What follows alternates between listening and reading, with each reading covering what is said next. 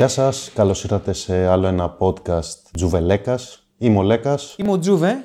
Το ποιηματάκι μας, like, subscribe, καμπανάκι από δίπλα για να παίρνετε ειδοποιήσεις για τα νέα μας ε, επεισόδια. Spotify, ε, Apple Podcasts, Google Podcasts. Καταρχάς να πούμε ότι χαρήκαμε πολύ με το podcast για τον John Woo που βγάλαμε. Παρ' όλα αυτά, αυτό που κάναμε που ήταν ουσιαστικά mini review φιλμογραφία ήταν λίγο κουραστικό και για τους δύο, οπότε αποφασίσαμε να κάνουμε ένα πιο σχετικά ανάλαφρο θα πω, αλλά η κουβέντα θα είναι πιο ανάλαφρη. Θα μιλήσουμε για το νεκρό σύμπαν της DC πλέον, οριστικά νεκρό. Το σκεφτήκαμε με αφορμή το Aquaman 2 που κυκλοφόρησε κάπου το Δεκέμβρη και είπαμε να πούμε έτσι μερικά λόγια για, το, για τις ταινίες της DC. Τον επικήδειο. Τον επικήδειο, μπράβο, αυτό τον επικήδειο, σωστό. Και εν γένει λίγο για, την, για τις υπερηρωικές ταινίες, για τη φάση του σινεμά, δηλαδή όλα αυτά μπλέκονται με αφορμή το, σύμπαν της DC. Ε, η κομβική χρονιά εγώ θα πω είναι το 2008 για τις υπερηρωικές ταινίες και για το blockbuster σινεμά.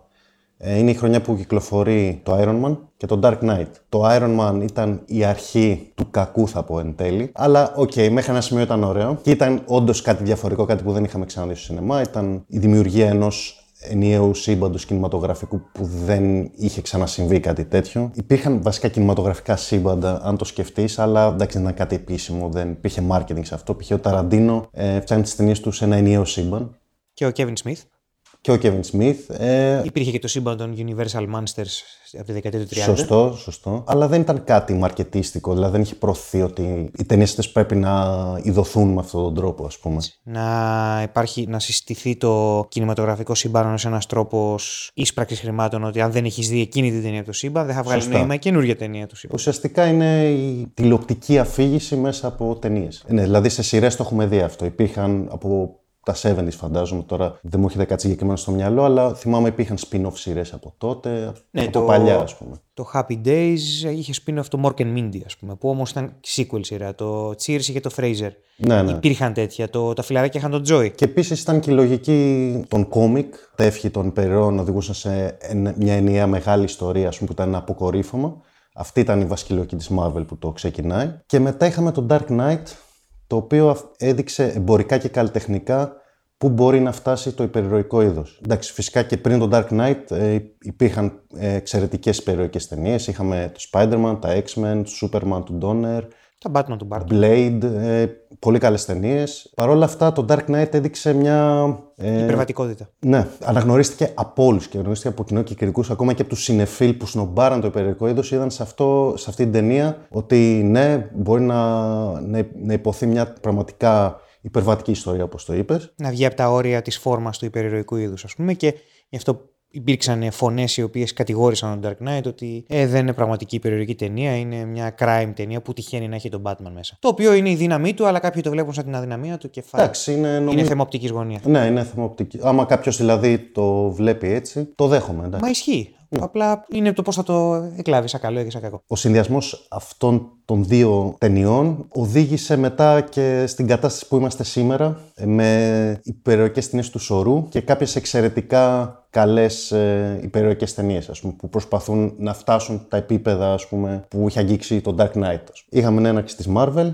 είχαμε μέχρι το 10, δεν ξέρω ακόμα τι θα γίνει, πώς θα πάει, αν θα συνεχίσει. Βγει το Iron Man, είχε βγει το Hulk. Βγαίνει το Iron Man 2, το οποίο δεν είναι καλή ταινία, αλλά πάει πολύ καλά εμπορικά. Ενώ δεν πήγε καλά στους κριτικούς και δεν το θεωρώ και καλή ταινία, αλλά αυτό είναι άσχετο. Είπαμε θα κάνουμε reviews. Είναι καλύτερη από άλλες της Marvel που βγήκαν μετέπειτα. Καλά, Αυτή είναι η αυτό μαλακία. ναι, ισχύει. όντως. Απλά ήταν από τότε ξεκινήσαν οι φωνές να λένε εντάξει και των κριτικών και όχι μόνο των κριτικών να λένε ότι πιο πολύ τρέιλερ για το Avengers ήταν στήσιμο για το Avengers παρά ότι είχαν δίκιο και αυτό έγινε και πολιτική της Marvel αργότερα. Ναι. Και ο κόσμος άρχισε σιγά σιγά να ψήνεται και να περιμένει πώς και πώς, γιατί θα έβγαινε η ταινία το- των Avengers.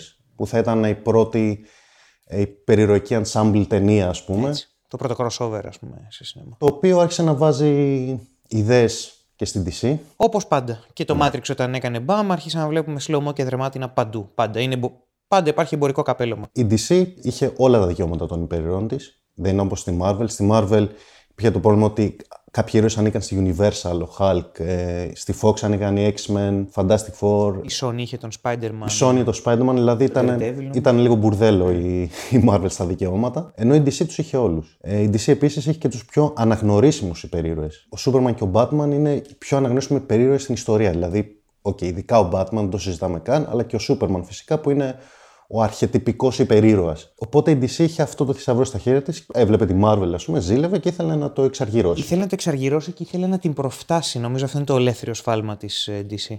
Ήθελα... Φτάσουμε και εκεί, να το πούμε και ναι, αυτό. Μην προτρέχω, ναι. όπως κάναν άλλοι. Και ήδη από το 10-11, κάπου εκεί νομίζω, εν αναμονή της τρίτης ταινίας του, της τριλογίας του Νόλαν, είχαν αρχίσει να κυκλοφορούν εφήμες ότι η DC ετοιμάζει και αυτή το δικό της σύμπαν και ότι μάλιστα ε, θα, η εισαγωγή θα γίνει από το Dark Knight Rises. Οι φημολογίες ε, ίσχυαν τελικά, από ό,τι διαβάζουμε. Υπήρξαν πιέσεις, συζητήσεις, και πιέσεις. για λίγο Νόλαν πιέστηκε.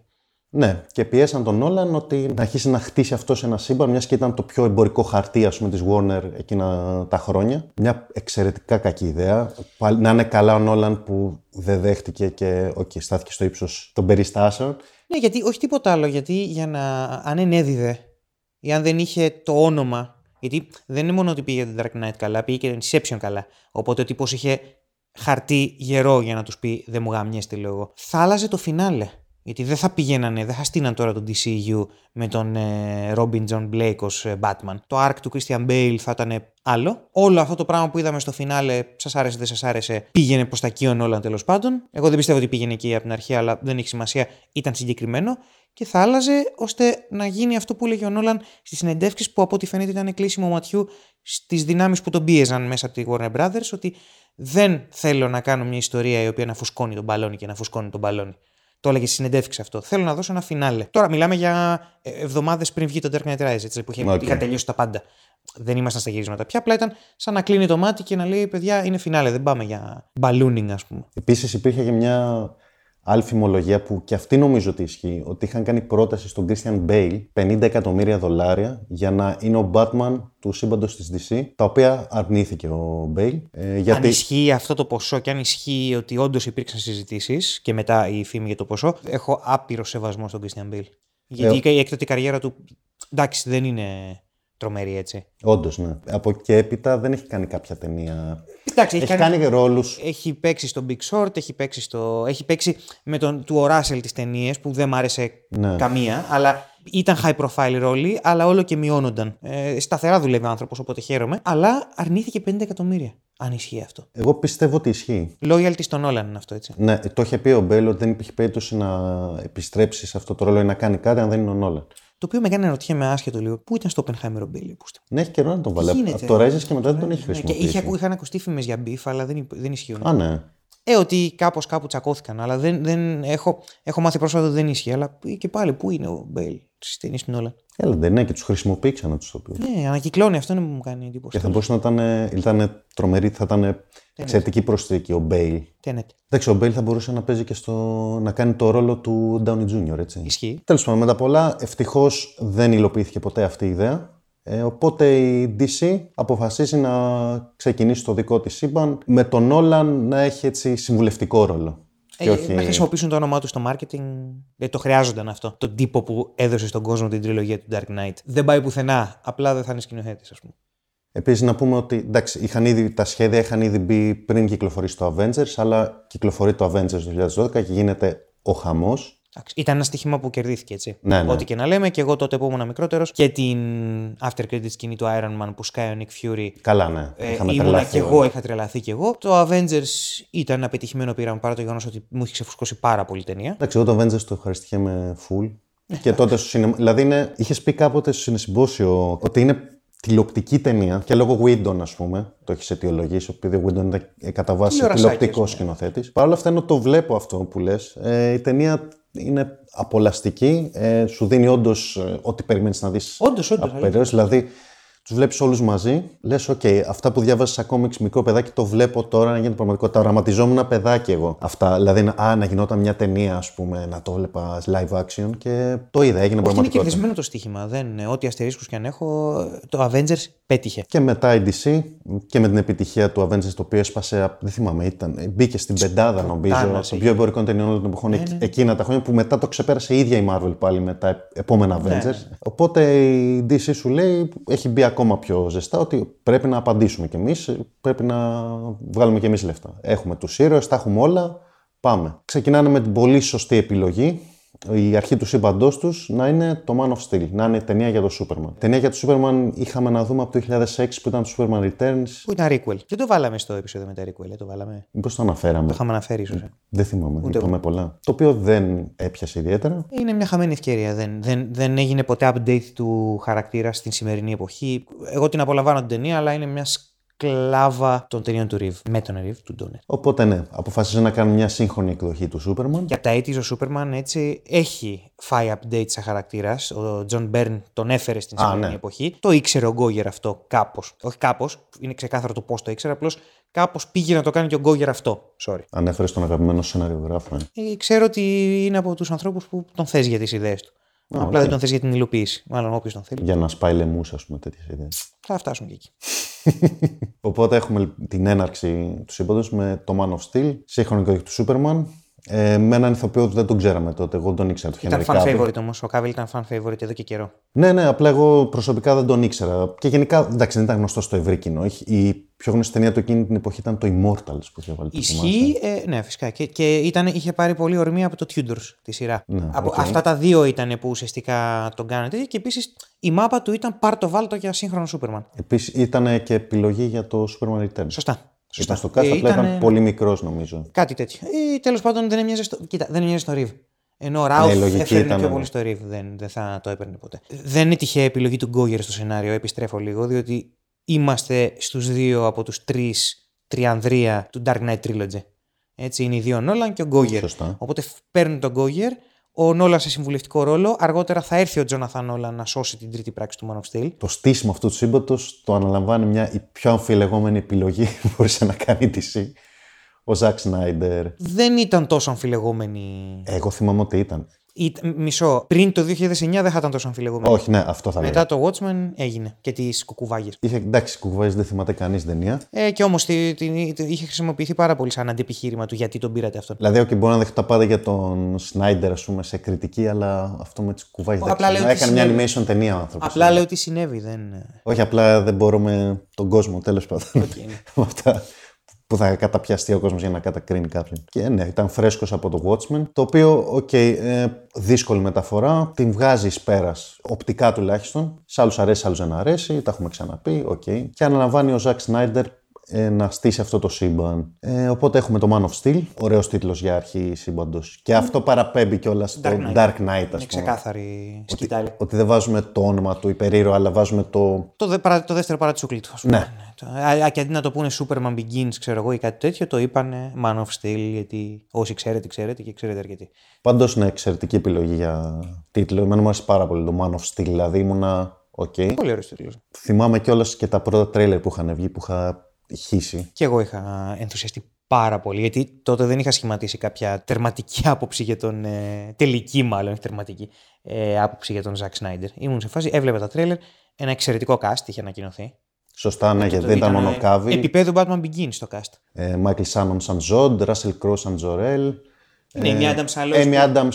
Ναι, καλή επιλογή. Ενώ σαν ηθοποιός είναι από τις καλύτερες ηθοποιούς εκεί έξω. Εντάξει, σαν ο Λόρενς Φίσμπερν, γιατί όχι ως Perry White. Ναι, δηλαδή ακόμα και η Β' ρόλοι ήταν όλοι εξαιρετικοί. Οι Κεντάδες, πολύ ωραία επιλογή. Ναι, Kevin Costner με Diane Lane. Diane Lane, για όνομα του Και το support, δηλαδή η άλλη που έκανε την. Πώς λέγονται, όχι, φα... Φαόρα. Φαόρα, μπράβο. Ναι, ναι. Και αυτή εξαιρετική επιλογή. Η δηλαδή ήταν... η Άντια Τράουε. Η ταινία έχει εξαιρετικό casting. Όλο. Εξαιρετικό cast και ακολουθώντας, ρε παιδί μου, την προσέγγιση που είπε ο Γκόγερ ότι θα πάρει και ο Σνάιντερ. Δηλαδή πατώντας λίγο στον Μπέρν, αλλά και σε κάποια άλλα τέλος πάντων τα οποία από τότε είχα πει ένα όχο εγώ γιατί είχα διαβάσει το Superman Earth One. Δεν ήταν τόσο πετυχημένος όσο το Batman Earth One και τελικά το Man of Steel είναι το Superman Earth One, δυστυχώς. Υπόθηκαν κάποια πράγματα πράγματα περί ανατροφής εναντίον φύσης, οι κάστες στον κρύπτονα, πράγματα τα οποία λέω ναι, πάρα πολύ ωραία. Βάση στη μυθολογία, αυτή ήταν η προσέγγιση και βέβαια η δομή Batman Begins. Η δομή, ναι, εμένα μου έχει ξενήσει λίγο η δομή, γιατί λέω, OK, το αντιγράφεται στεγνά. Ναι, ήταν στεγνό και λανθασμένο, γιατί δεν, είχε, δεν συνδέονταν τα flashback με αυτό που συνέβαινε στο παρόν. Ναι. Ήταν ό,τι να είναι. Ναι, δυστυχώς. Ε... Τίποτα, ήταν μια είναι πολύ επιφανή. Τέλος πάντων, ναι, αλλά είπαμε ότι θα κάνουμε review της ταινίας. Δεν κάνουμε review της ταινίας, απλά. Ναι, ναι, ναι. Έχουμε όλα αυτά τα υλικά, τα ωραία, ας πούμε, για να κάνεις μια ταινιάρα.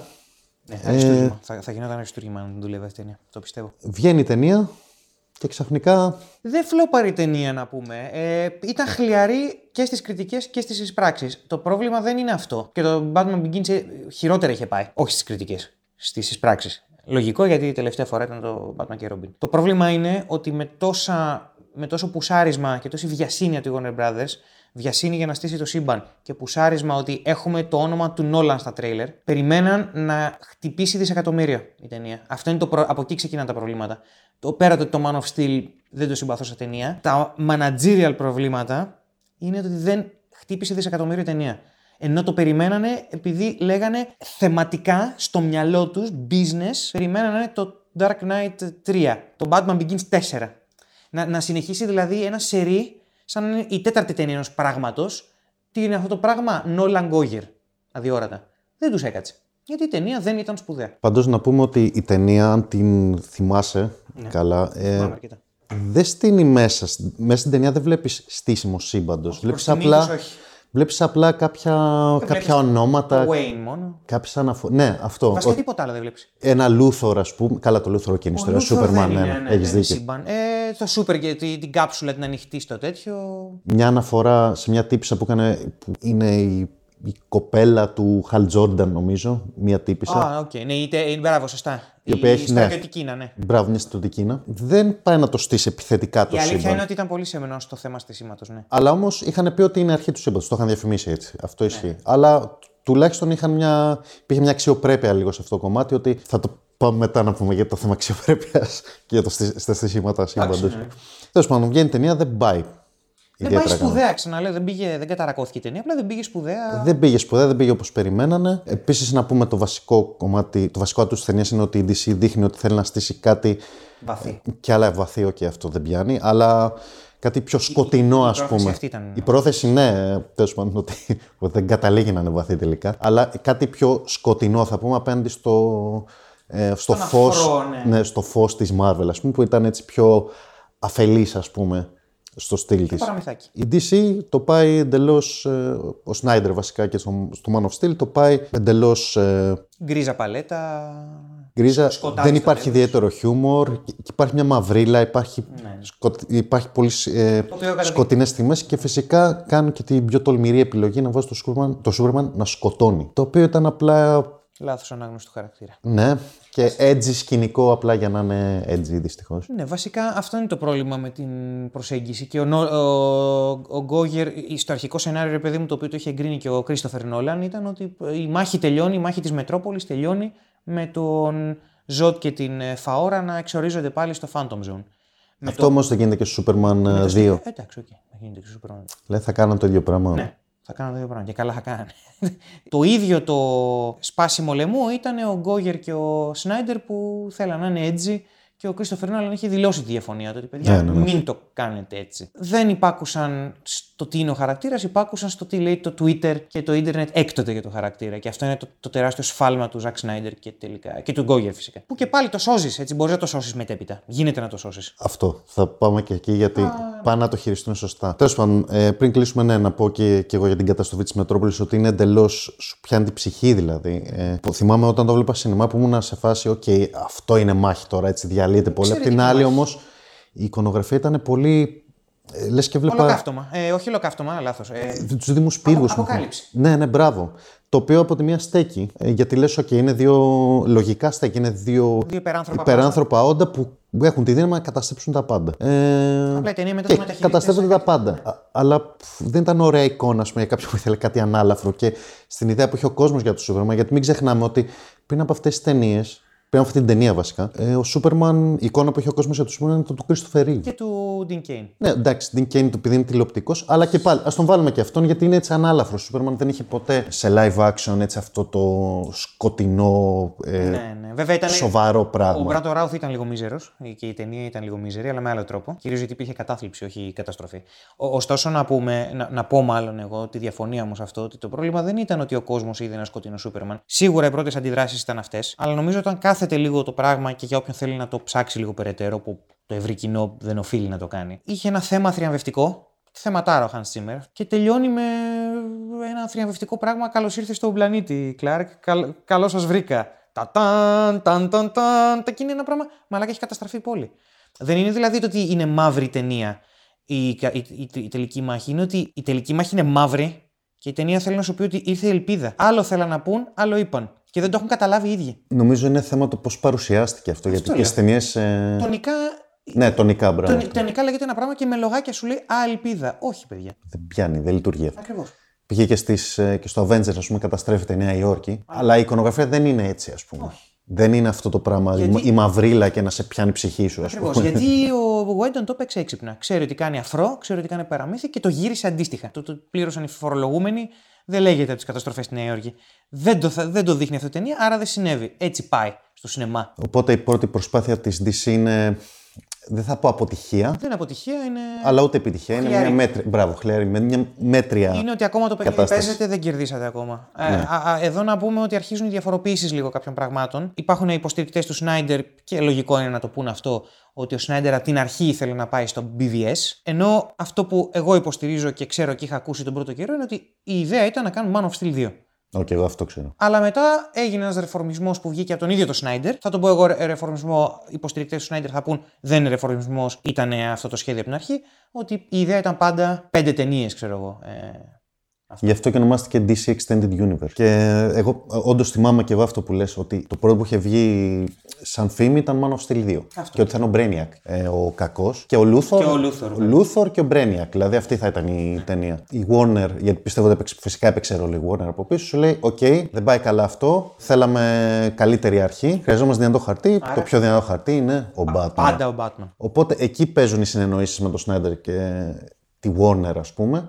Και κατά κάποιο τρόπο, εντάξει, πιστεύω είναι η ιδέα του Σνάιντερ, γιατί ο Σνάιντερ είναι λίγο ε, αιμονικός με τον Dark Knight Returns του Miller. Ναι, είναι. Είχε κάνει και τους 300 του Miller, έχει έτσι μια Όχι, αιμονή. έχει, έχει μια, ένα σεβασμό που γίνεται και μονή στο θέμα του Batman. Οπότε ουσιαστικά είναι σαν να του πάνε ότι πρέπει να κάνεις course correction και λέει Α, ωραία. Τι κάνουμε, Batman. Α, ωραία. Άρα θα Πρέπει βάλω... να φέρουμε τον Batman, οπότε θα φέρουμε τον Batman Ναι. εναντίον του Superman. Θα είναι δηλαδή Man of Steel 2 η ταινία, αλλά με τον Batman μέσα και το arc του Batman και μέσα από εκεί θα στηθεί και το σύμπαν. Ε, μια ιδέα που λες, Δεν είναι κακή ιδέα. δεν ξέρω, μου είναι, Το, το, είναι το, too much. Το versus το οποίο σκοτώνει το Superman είναι κακή ιδέα. Το versus τύπου World's Finest που ήταν ε, η τριλογία των animated επεισοδίων Superman The Animated Series είναι μια χαρά. Δηλαδή υπάρχουν, εγώ θεωρώ ότι είναι πολύ σωστό η πρώτη ιστορία όπου συναντιέται ο Batman με το Superman να είναι versus.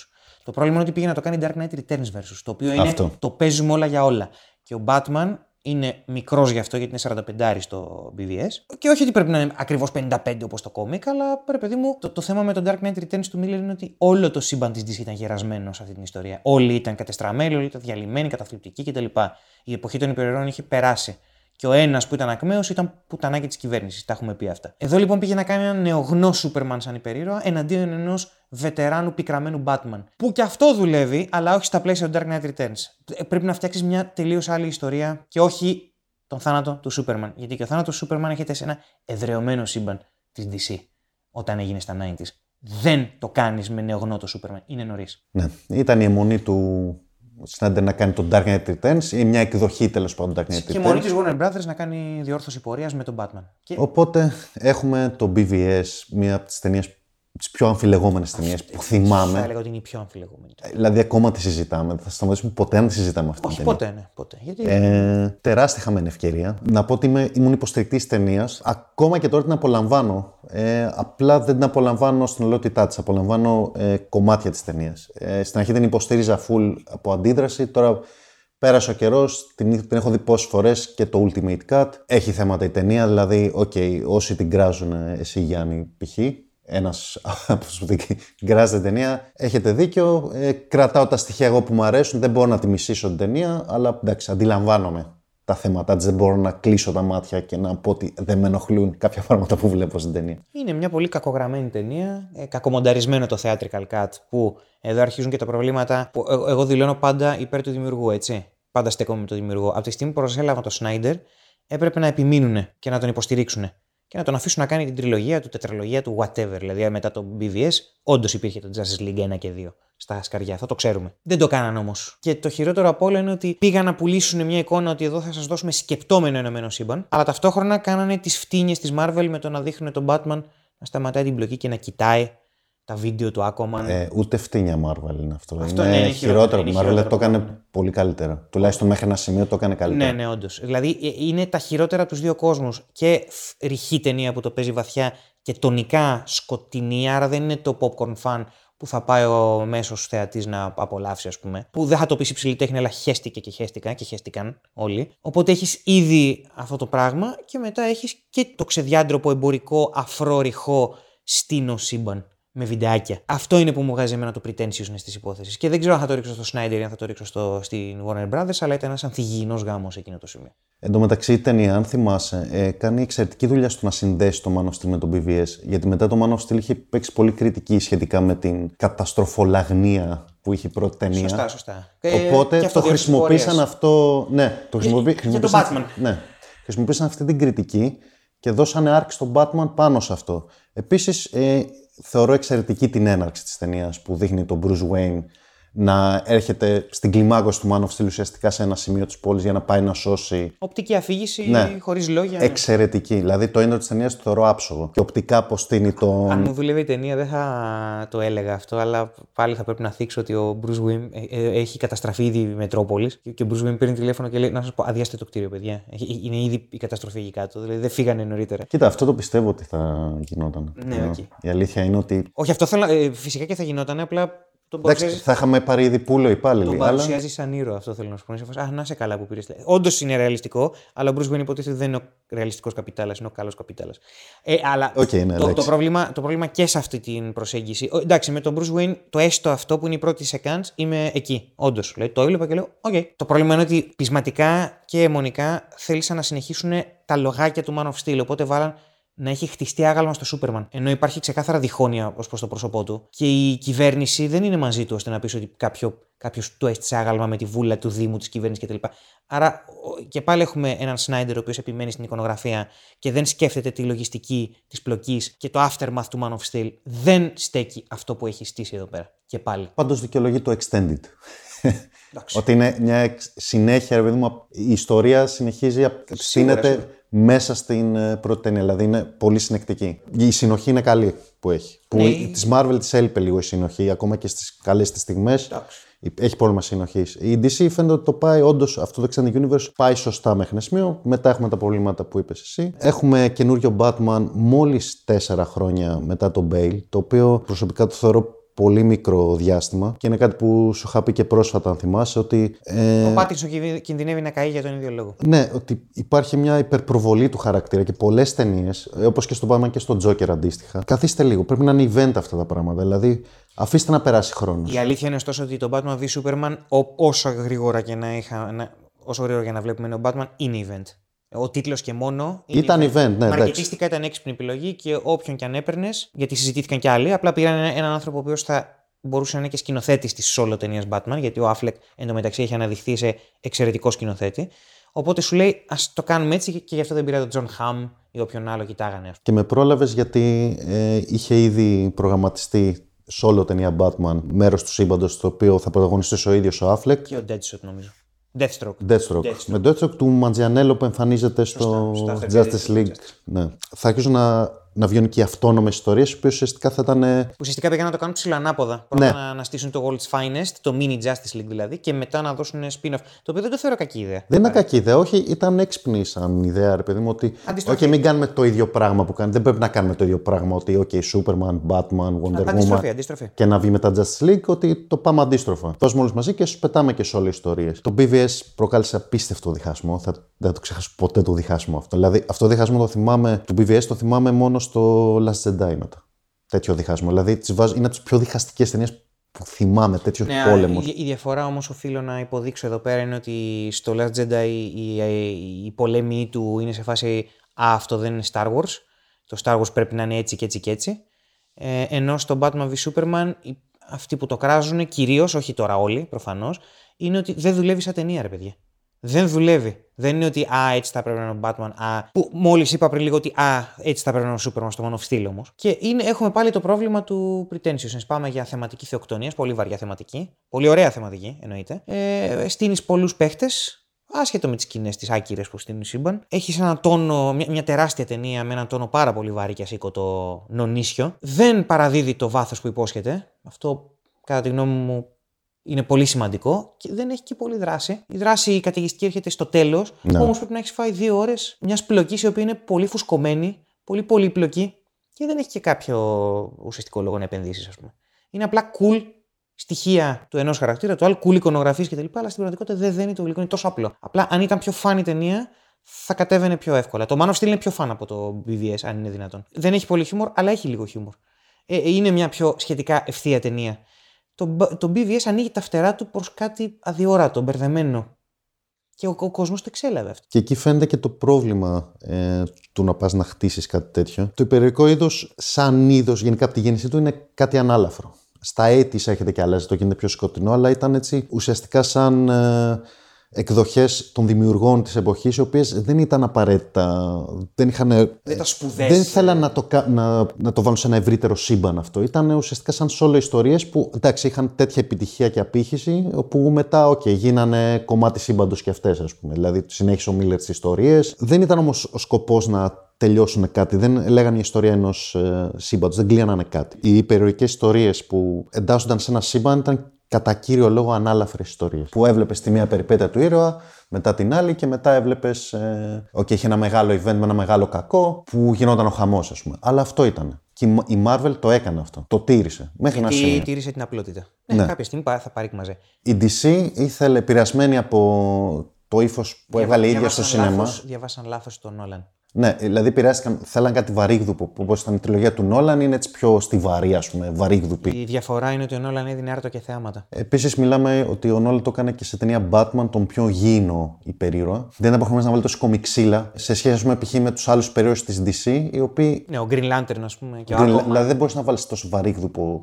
σύμπαν, ας πούμε, ιστορία να βάζει χαρακτήρες όπως. Ε... Στην πραγματικότητα όμω. Τον Flash και όλους αυτούς. Ναι, απλά στην πραγματικότητα η ειδοποιώς διαφορά και πάντα θα είναι το λάθος του Σνάιντερ και του Γκόγερ αυτό σε σχέση με τον Νόλαν και στο τι κυνήγησε ο Warner Brothers προσλαμβάνοντάς τους, είναι ότι ο Νόλαν ήξερε να τηρήσει ισορροπίες πού θα είμαι σοβαρός και πού θα είμαι φαν. Ο Νόλαν ποτέ του δεν ξέχασε να είναι φαν. Έβαζε σκηνές δράσης, πασπάλιζε, εντυπωσιακές, φορτηγά να αποδογυρίζουν, μουσική ε, bombastic, ας πούμε, παλιού Hollywood ε, όταν παίζαν κυνηγητά. Στον Batman Begins μιλάω κυρίως, okay. Και, αλλά ταυτόχρονα έπαιρναν στα σοβαρά τους χαρακτήρες και την ψυχολογία τους. Εδώ πέρα έχουμε χαρακτήρες με τρύπες στα κίνητρα. Μια μουσική η οποία είναι drone, ουσιαστικά, οπότε σου δημιουργεί μια αίσθηση μιζέριας και μαυρίλας και μια βαθιά θεματική την οποία δεν την περατώνει, διότι κάπου κάπου θυμάται να βάλει στήσιμο χωρίς να έχει δρα... διάλειμμα δράσης, να γουστάρουμε, να περάσουμε καλά, να δούμε ένα θέαμα. Το κυνηγητό στον Batman v Superman είναι τα χειρότερα κυνηγητά που έχω ναι, σε ναι. ταινία. Δεν βλέπω τίποτα, δεν καταλαβαίνω το Χριστό μου. Είναι τόσο απλό όσο ότι δεν κατάφεραν να τηρήσουν τις ισορροπίες που τήρησαν όλα. Δεν έχει σημασία με flash. Μπορείς να το κάνεις παρδαλό και να είναι σοβαρό, να έχει βαρύτητα. Εδώ υπερπαίξαν τη βαρύτητα στον τόνο και δεν την παίξαν στο σενάριο και στα κίνητρα. Ναι, και είναι ευθύνη κατά κύριο λόγο της Warner, θα πω εγώ, ε, η οποία ήθελε και.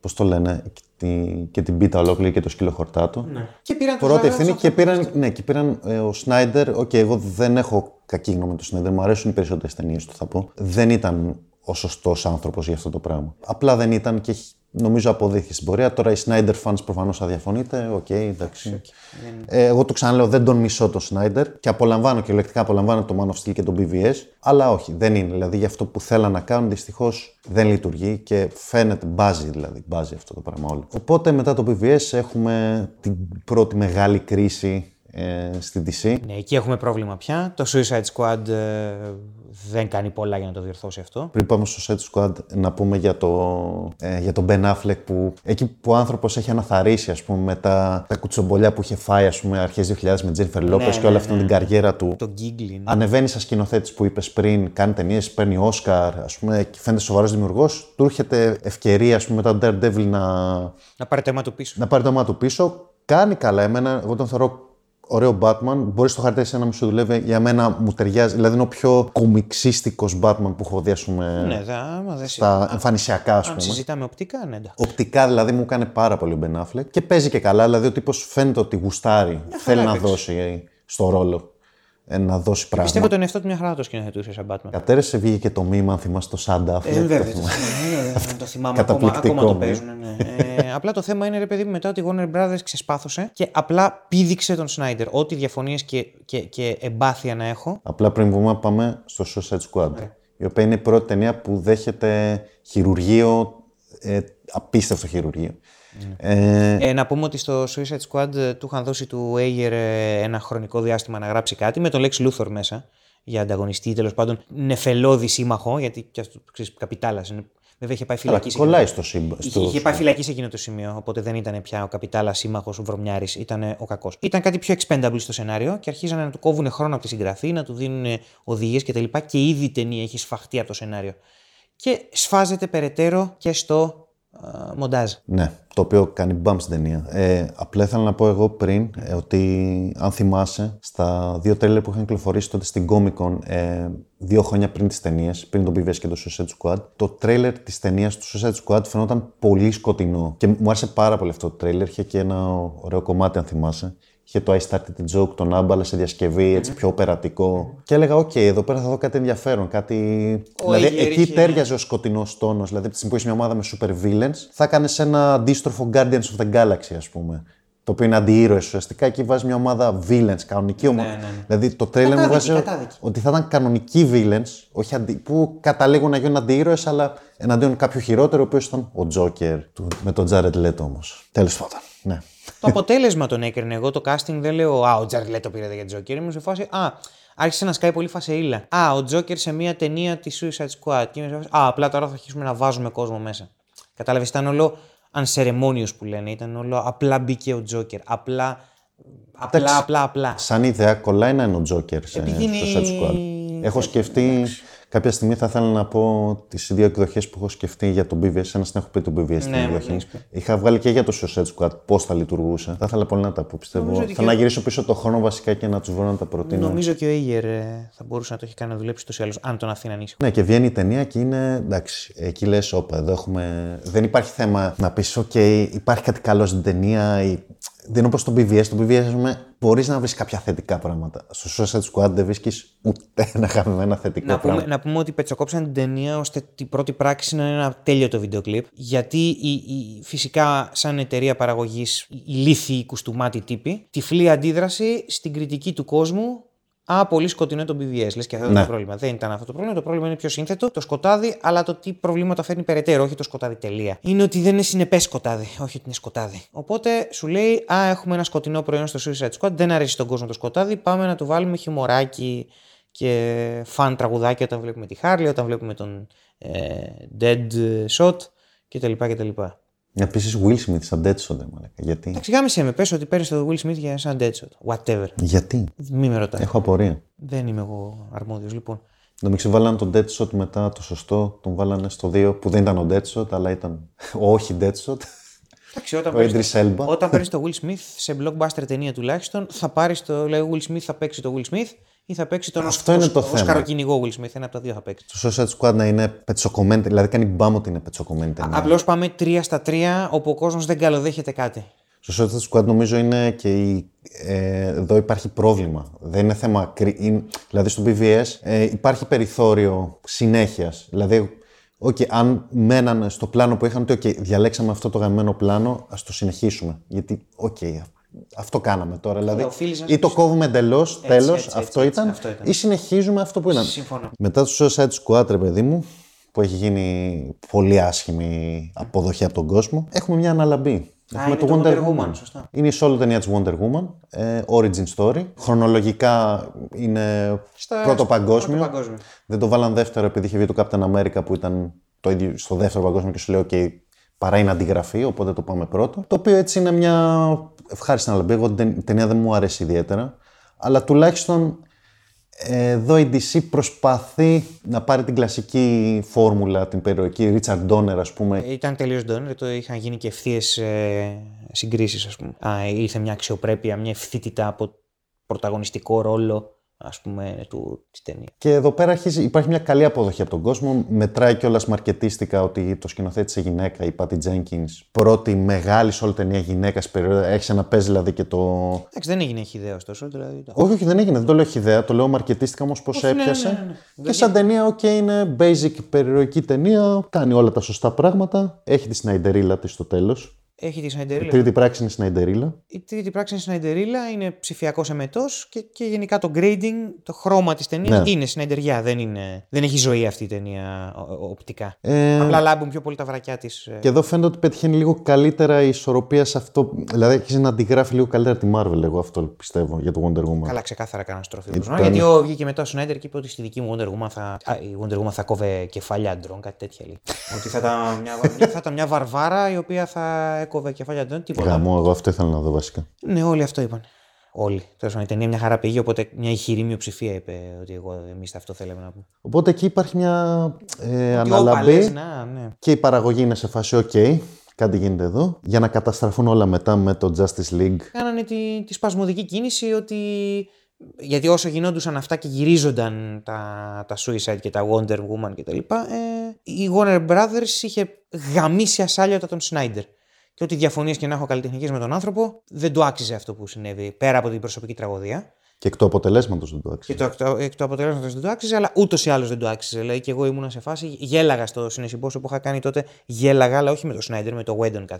Γέλαγα, ε, το βλέπα και λέω, πω, πω Χριστέ μου, τι καταστροφή Ναι. είναι αυτή. Έχουμε 2017, βγαίνει επιτέλους ταινία Justice League. Ναι, αλλά ήδη ο κόσμος σε εκείνο το σημείο δεν ήταν ψημένος τόσο πολύ. Από το τρέιλερ φαινόταν λίγο ότι κάτι δεν πάει καλά. Από το τρέιλερ, κοίτα, από το τρέιλερ που είχε βγει στο Comic Con πρωτού αποχωρήσει ο Σνάιντερ, τον αποχωρήσουν τον Σνάιντερ από, το, από την ταινία, σε ένα Comic Dome, Comic Con. Comic Comic-Con. Comic-Con το τρέιλερ, ο κόσμος το είχε καλοδεχτεί. Αλλά όταν βγήκε ότι αποχωρεί, φέρανε τον τύπο που γύρισε τα Avengers, ξέρεις, και τέτοια, ε, ε, ήδη είχε, είχε φύγει η ορμή. Ναι, δηλαδή εδώ έχουμε ταινία Frankenstein κανονικά. Ναι, έχουμε Ταινία τέρας του Frankenstein, όχι Frankenstein. ταινία τέρας του Frankenstein, ε, έχουμε τις δύο φάσεις τους, του, του Affleck ε, χτισμένος και πιο ξεφούσκωτος, Ε. από τα reshoot, ε, ξεφούσκωτος από τη ζωή, ξεφούσκωτος από το μούσκουλο, Ναι, ε, ο Σνάιντερ ε, να πούμε ότι. Χιούμορ, ε, λάθος θέματα στους χαρακτήρες, ε, χρήση του John Williams Superman και του Dan Elfman Batman, από το πουθενά.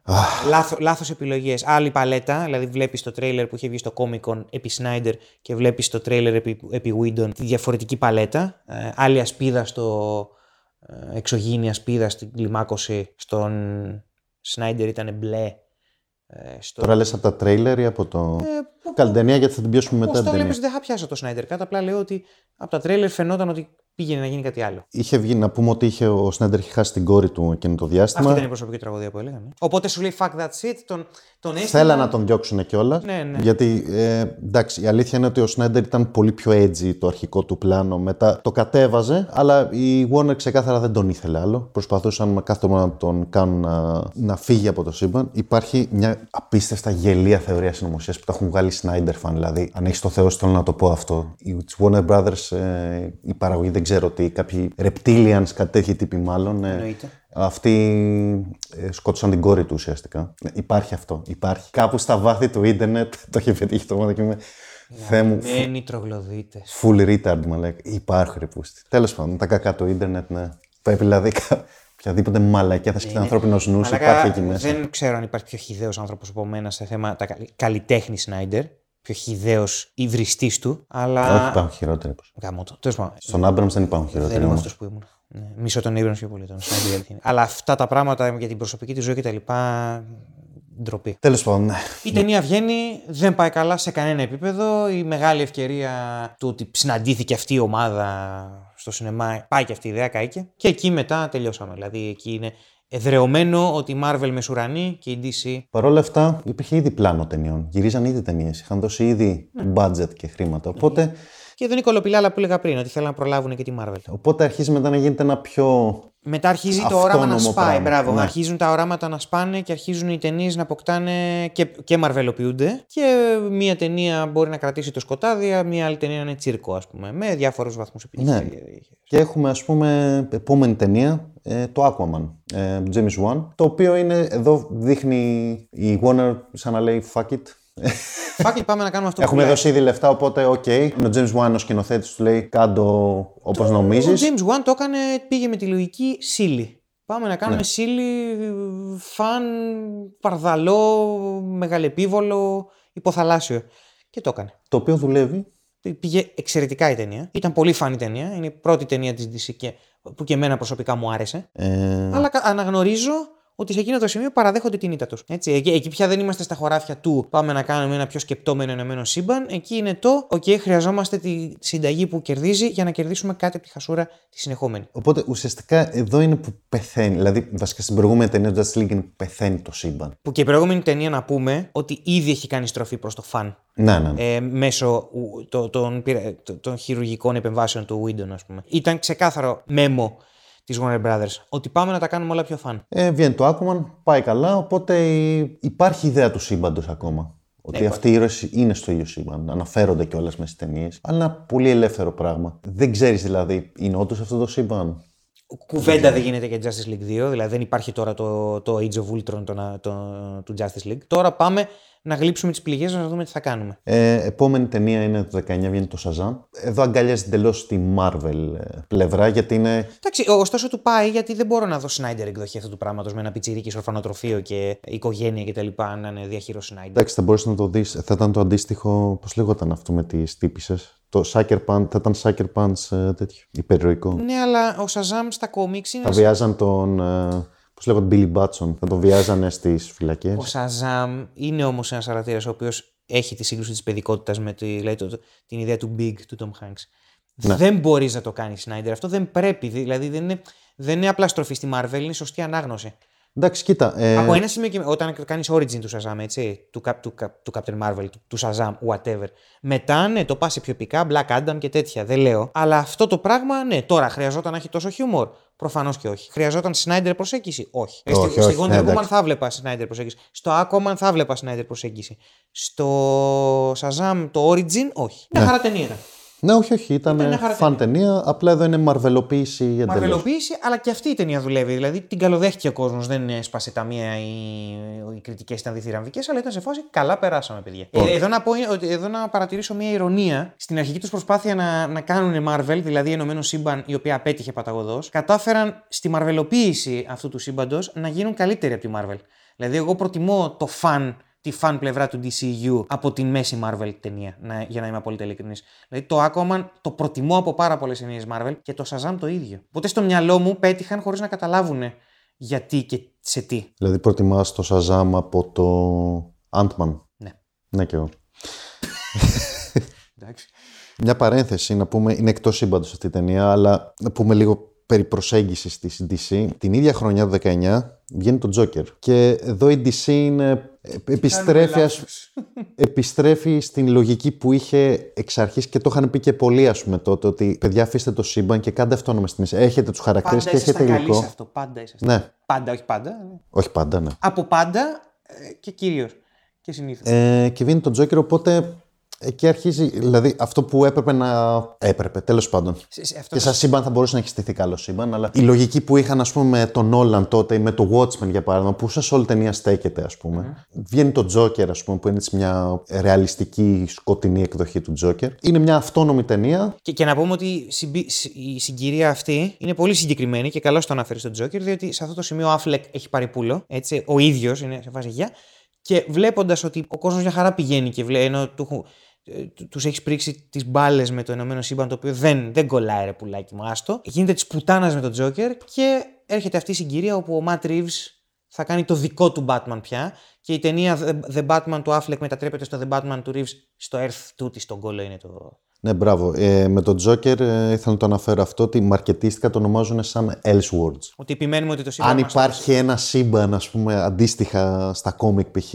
ένα σύμπαν στη DC, το Joker είναι αντίστοιχα ένα graphic novel σε ένα άλλο universe. Ναι, του, ναι, ναι. Όπως είχε βγει το Joker τότε του Ατζαρέλο για παράδειγμα. Και, μπράβο, αρχίζουν και ψήθυροι περί multiverse γενικά στο είδος το υπερηρωικό. Οπότε Σωστό. σου λέει, ναι, ναι, μπορούμε να το πούμε Elseworlds. Ε. Οπότε ναι, αλλά, αλλά ρε παιδί μου είναι αυτό ότι εντάξει, παιδιά, το The, Batman, το The Batman δεν μας κάθεται έτσι, θα μας κάτσει Juve έτσι. Και σωστό, ωραίος που ανέφερες στο ε, περί Multiverse, γιατί είναι το 19 που έχει βγει και το Endgame, που μετά το Endgame λένε η Marvel λέει επίσημα, ε, επόμενος στόχος μας είναι Multiverse. Έτσι. Η Marvel να πούμε ότι σε αυτό, Κολλάει το, σε αυτό. σε αυτό το σημείο χρονικά η Marvel έχει είναι εποποιία με ό,τι σκαμπανεβάσματα ποιοτικά βλέπω εγώ και όσοι είναι. Όχι, είναι κυρίαρχη. Ε, η Marvel, ό,τι και να λέμε, με ό,τι σκαμπανεβάσματα, κουτσοστραβοπατήματα κτλ φτάνει στο endgame αυτοκράτηρα. Αυτό που ξεκινάει με το πρώτο Iron το περατώνει.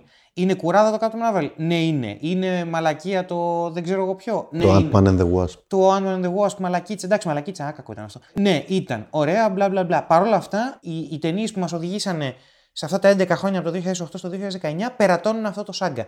Ό,τι και να λέμε, τα κατάφεραν. Το Ε. Endgame δίνει ένα ικανοποιητικό φινάλε, όχι συστηματικά για μένα, αλλά είναι μια ιστορία με αρχή, μέση και τέλος. Το Endgame το τελειώνεις και μπορείς να μην δεις άλλη Marvel. Ε, νομίζω για μένα εκεί τελείωσε. Και για μένα. Αλλά Καλά, νομίζω για όλους έχει τελειώσει εκεί. Άρχιζουν οι κουβέντες περί multiverse, γενικότερης αλλαγής, αλλά η DC είναι ακόμα μπλεγμένη στις όλες ταινίες της. Το 20 ετοιμάζει την ταινία το Birds of Prey. Ναι, γιατί η Margot Robbie ήταν από τα highlights ε, της, ε, του Suicide Squad για πολλούς. Οπότε σου λέει και μια solo ταινία, χωρίς τον Jared Leto. Με γυναίκες κιόλας για να πιάσουμε λίγο Πιάνουμε και το. λίγο και το δημογραφικό. Ναι. Ε, Εντάξει, το Birds of Prey είναι γυναίκες, απλά δεν, Όχι. είναι- δεν είχαν την ε, Harley Quinn μέσα. Απλά το, γιατί αυτό βγήκε δεν ήταν στο αρχικό τους πλάνο το Birds of Prey τότε που είχαν. Δηλαδή βγαίνει πιο μετά όταν αρχίζουν και γίνονται οι αλλαγές. Ουσιαστικά κοιτάνε τι δούλευε, ποια στοιχεία δουλεύαν από αποτυχίες τους για να, για να παίξουν αυτά τα χαρτιά. Ναι, βγαίνει το Birds of Prey μέσω COVID. Ε, πέρασε και δεν ακούμπησε. Πέρασε και δεν ακούμπησε. Θυμάμαι, έχω δει την ταινία και δεν θυμάμαι κυριολεκτικά τίποτα. Ε, και, και αυτό ήταν προσπάθεια για Deadpool. Ναι, το Birds of Prey ήταν περισσότερο γιατί έχει και το R-rated μέσα. Ναι, ναι, ναι. Και Έχει το- τη Harley Quinn Και που. το σπάσιμο τείχο, Ναι. ναι. τέταρτο τείχο. Μισό λίγο το κομμάτι της ταινίας που έφερε τον Black Mask και τον σκότωσε μέσα σε μια ταινία. Ο Γιον Μαγκρέγκορ δεν ήταν καλός Black Mask, δεν ήταν σωστός Black Mask. Ναι. Και μετά έχουμε το sequel της Wonder Woman. Μια επίσης 1984. αμφιλεγόμενη ταινία. Ε, Όχι, δεν είναι αμφιλεγόμενη, τη μισεί ο περισσότερο κόσμο. ω, εγώ τη μισώ αυτή την ταινία, δηλαδή. Εμένα μου αρέσει πολύ. Θέλω να καεί αυτή την ταινία. Όχι, εμένα μου αρέσει πολύ η ταινία. Με, με έναν αστερίσκο στη, προς την τρίτη πράξη. Δε- δε- δεν έχω λόγια να περιγράψω τη Ε. τη ταινία γιατί έχασα το χρόνο. Ήταν και μεγάλη. Αν ήταν μια μισή ώρα, δεν θα είχα το ίδιο μίσος. Ότι το είδα δυόμιση ώρες, ήταν σε φάση γιατί το έκανε. Σίγουρα θα μπορούσα να κοπώ κομμάτια. Ε, ο Πασκάλ, όπως και να έχει, νομίζω εκτοξεύθηκε από αυτή την ταινία. Ήταν και στο Game of Thrones αυτή η ταινία. Έπαιξε τόσο ρόλο η ταινία αυτή για τον Πασκάλ. Ο, όλος ο κόσμος έλεγε τον Πασκάλ, μαλάκα τι ερμηνεία έδωσε. Εντάξει, χαρισματικός είναι, είναι πάντα χαρισματικός, αλλά οκ. Μου κολλάει σήμερα, θέλω να το αναφέρω ότι σήμερα που ηχογραφούμε αυτή τη στιγμή, ε, μόλις τελείωσα το Rings of Power και έχω το ίδιο αίσθημα όπως είχαμε το ε, Wonder Woman 84, έχω το ίδιο αίσθημα και από το Rings of Power. Οπότε, ότι γιατί βλέπω αυτό, γιατί είδα αυτό το πράγμα, γιατί πίεσε τον αυτό μου το δει, γιατί το έκλεισα. Την συχαίνω με αυτή την ταινία. Ε, Πάντως, ε, εδώ, παρά, το, παρά τη διαφωνία μου, καταραίει και το αφήγημα Πάτη Τζένκινς. Οπότε χάνουν ένα χαρτί που είχαν σιγουράκι και φαινόταν η ταινία είχε αυτοπεποίθηση. Δηλαδή, όλοι οι εμπλεκόμενοι νόμιζαν ότι αυτή η ταινία θα είναι σίγου- σίγουρη επιτυχία. Εντάξει, έπαιξε ρόλο και COVID να πούμε πάλι.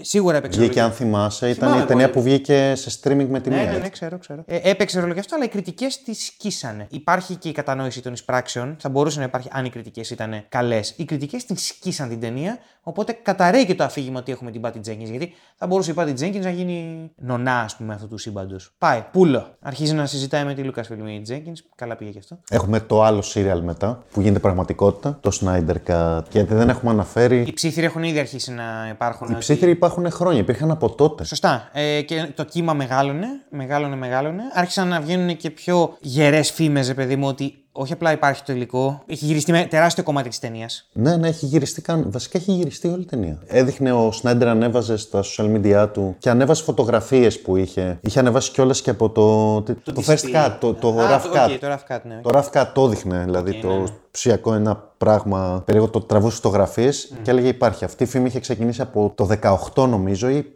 μπορεί και από το 17 όταν ο Στέντερ άρχισε σιγά σιγά να συνέρχεται και από την προσωπική από του τραγωδία. Και άρχισε να κυκλοφορεί από τον κόσμο και μετά βγήκε ο Στέντερ και το επιβεβαίωνε και στο Twitter και έλεγε ναι υπάρχει, υπάρχει, υπάρχει. Οπότε υπήρχε αυτή η φήμη. Ε, και Η χρειάζονταν, DC χρειαζόταν το HBO Max. Μπράβο, εκείνη την περίοδο η Warner βγάζει το HBO Max, οπότε θέλει μια ταινία κράχτη ε, για να μπει ο κόσμος να το παρακολουθήσει. Τα είχαν κάνει ήδη πουτάνα με το σύμπαν, δεν ξέρω αν τους γίνεται. Τρώγαν κράξιμο, δηλαδή με το Birds of Prey και το Wonder Woman ε, 84, απλά τρώνε κράξιμο, ναι, λέει Εκεί, το. εκεί τα, πα- τα κατέθεσαν τα όπλα τελείως. Ε, και είναι σε φάση τι κάνουμε; Ε, Και ο Σνάιντερ αρχίζει και πιέζει από τη μεριά του, μαζί με το κοινό που έχει δημιουργήσει τους Σνάιντερ fans και μποτάκια, ήταν πολλά μποτάκια. και Πολλά όλα. μποτάκια, ναι. Το οποίο έκανε ολόκληρη εκστρατεία, η μεγαλύτερη εκστρατεία που έχει γίνει σε social media υπέρ ταινία ή κατά ταινίας τέλος πάντων. Και τελικά μια μέρα ανακοινώνεται ότι παιδιά θα βγει το Snyder Cut. Όπως ήταν η ταινία κανονικά να βγει. Τι γίνεται εδώ; Ε, ο Snyder επίσης λέει ότι κάνει κάποια. Όχι reshoots, προσθέτει σκηνές, γυρνάει. Είναι, εκεί, είναι αυτά τα πράγματα που κάνει που δεν μπορώ να το συμπαθήσω ακόμα και στις στιγμές που τον παραδέχομαι γιατί μου αρέσει πάρα πολύ το Snyder Cut. Είναι κάποια πράγματα που λέω, το έχεις, Ήτανε γιατί; Ερχόμαστε σε αυτό που, που είπες εσύ πριν βασικά, ότι πρέπει να αφήνεις το δημιουργό. Αν έχεις πάρει μια απόφαση, άστονα. γιατί, γιατί εν εν τέλει. το κλείσιμο της τριλογίας Το ήταν κλείσιμο, ναι, είναι, είναι υπέροχο. Ε, το Snyder Cut το θεωρώ τις καλύτερες περιοχές των τελευταίων χρόνων σίγουρα. Το Σνάιντερ κατέχει την εικονογραφία, αυτή τη βαρύγδουπη που θέλει ο Σνάιντερ, χωρίς την ε, υποκρισία βάθους. Είναι Ναι. μια μυθολογική ιστορία απλή. Βλαμμένη μπορεί να την πει κάποιος και δεν θα του φέρω αντίσταση, αλλά δεν σου το παίζει απολύτως τίποτα άλλο. Σου έχει μεγάλες εικόνες για μ, larger than life ήρωες. Δουλεύει και βλέπεις, ας πούμε, ότι OK, Man of Steel BVS, αμφω- προβλήματα και είδε ταινίες. Βγαίνει το, το- η τρίτη ταινία ήταν η καλύτερη. Λες, και απόλυτα συνεκτική και αυτή θα πω. με Ναι, το- συνεχίζει κανονικά την ιστορία. Δηλαδή, δηλαδή, σαν τριλογία, άμα τα βάλεις κάτω με όλα τα προβλήματά τους, είναι μια συνεκτική ιστορία. Τετράωρη ταινία κιόλας. Ναι, η πιο μεγάλη υπερηρωική ταινία. Εντάξει, τους έπαιρνε γιατί είναι τηλεόραση, οκ. Ναι, εντάξει, Ποτέ ήθελαν δεν να θα το βάλουν για επέτρεπαν, το. Ποτέ δεν θα το επέτρεπαν. Στην αρχή ήθελαν να το κάνουν και μίνι σειρά. Ξέρω, ξέρω. Σκεφτόντουσαν πώς θα το κάνουν. Αλλά εντάξει, οκ. Το βγάλανε. Ο, δε- Δεν έχει σημασία. Τη στιγμή μπορείς να πατήσεις πώς. Δεν έχει σημασία το Ναι, format. ναι. ε, Ειλικρινά. Το έχει χωρίσει μέσα σε κεφάλαια. Το, το έβαλε και ήδη σε κεφάλαιο, θα ήταν τέσσερις μόνο ώρες ταινία. Ε, Ναι. Τέσσερα μόνο επεισόδια. Whatever.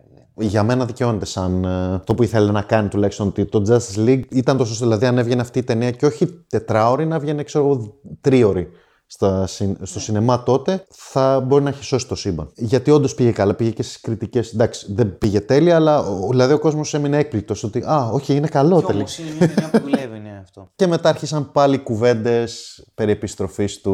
Ναι, το οποίο όμως δεν γινόταν γιατί η, η Warner Brothers έδωσε το τελικό χτύπημα σε αυτή τη φήμη. Δηλαδή ήταν σε φάση όχι και πολύ χερέκακα, όχι να παραγαμηθεί ο Σνάιντερ. Δηλαδή ήταν τελείω με μνησικακία έγινε όλο αυτό το Σνάιντερ κάτι έτσι. Παρ' όλα αυτά έδωσε λεφτά για να γυρίσει τις εξτρά σκηνέ, Ναι, οι οποίες έδωσε- στείνουν νούμερο Έδωσε 2. λεφτά γιατί όλο αυτό το πράγμα ήταν κάτι που τους συνέφερε για να λανσάρουν το HBO Max. Δεν το κάνανε για την ψυχή της μάνας τους. Καλά, προφανώς δεν το κάνουν. ναι. Έτσι, ε, διότι φάνηκε μετά ένα τεράστιο μένος προς το πρόσωπο του Σνάιντερ από τη Warner Brothers. Ήταν σε φάση του το δώσαμε, σκάστε και πούλο. Αυτό έγινε. Και ο Σνάιντερ πήγε στο Netflix. Να πω κιόλας ο Σνάιντερ ότι έχει πει και τις ιδέες του για τα επόμενα. Ναι, ήταν Και απέσιο. θα βγαίνει άλλες δύο Είδα, ταινίες. είδα τη σκηνή την Post Apocalyptic ε, με τον Λέτο και τον Affleck ήταν απέσια, δηλαδή απαράδεκτη σκηνή. Μ' αρέσει. Και, και η σκηνή με τον Martian Manhunter και τον Affleck, ο οποίος βαριόταν. Ήταν σε φάση.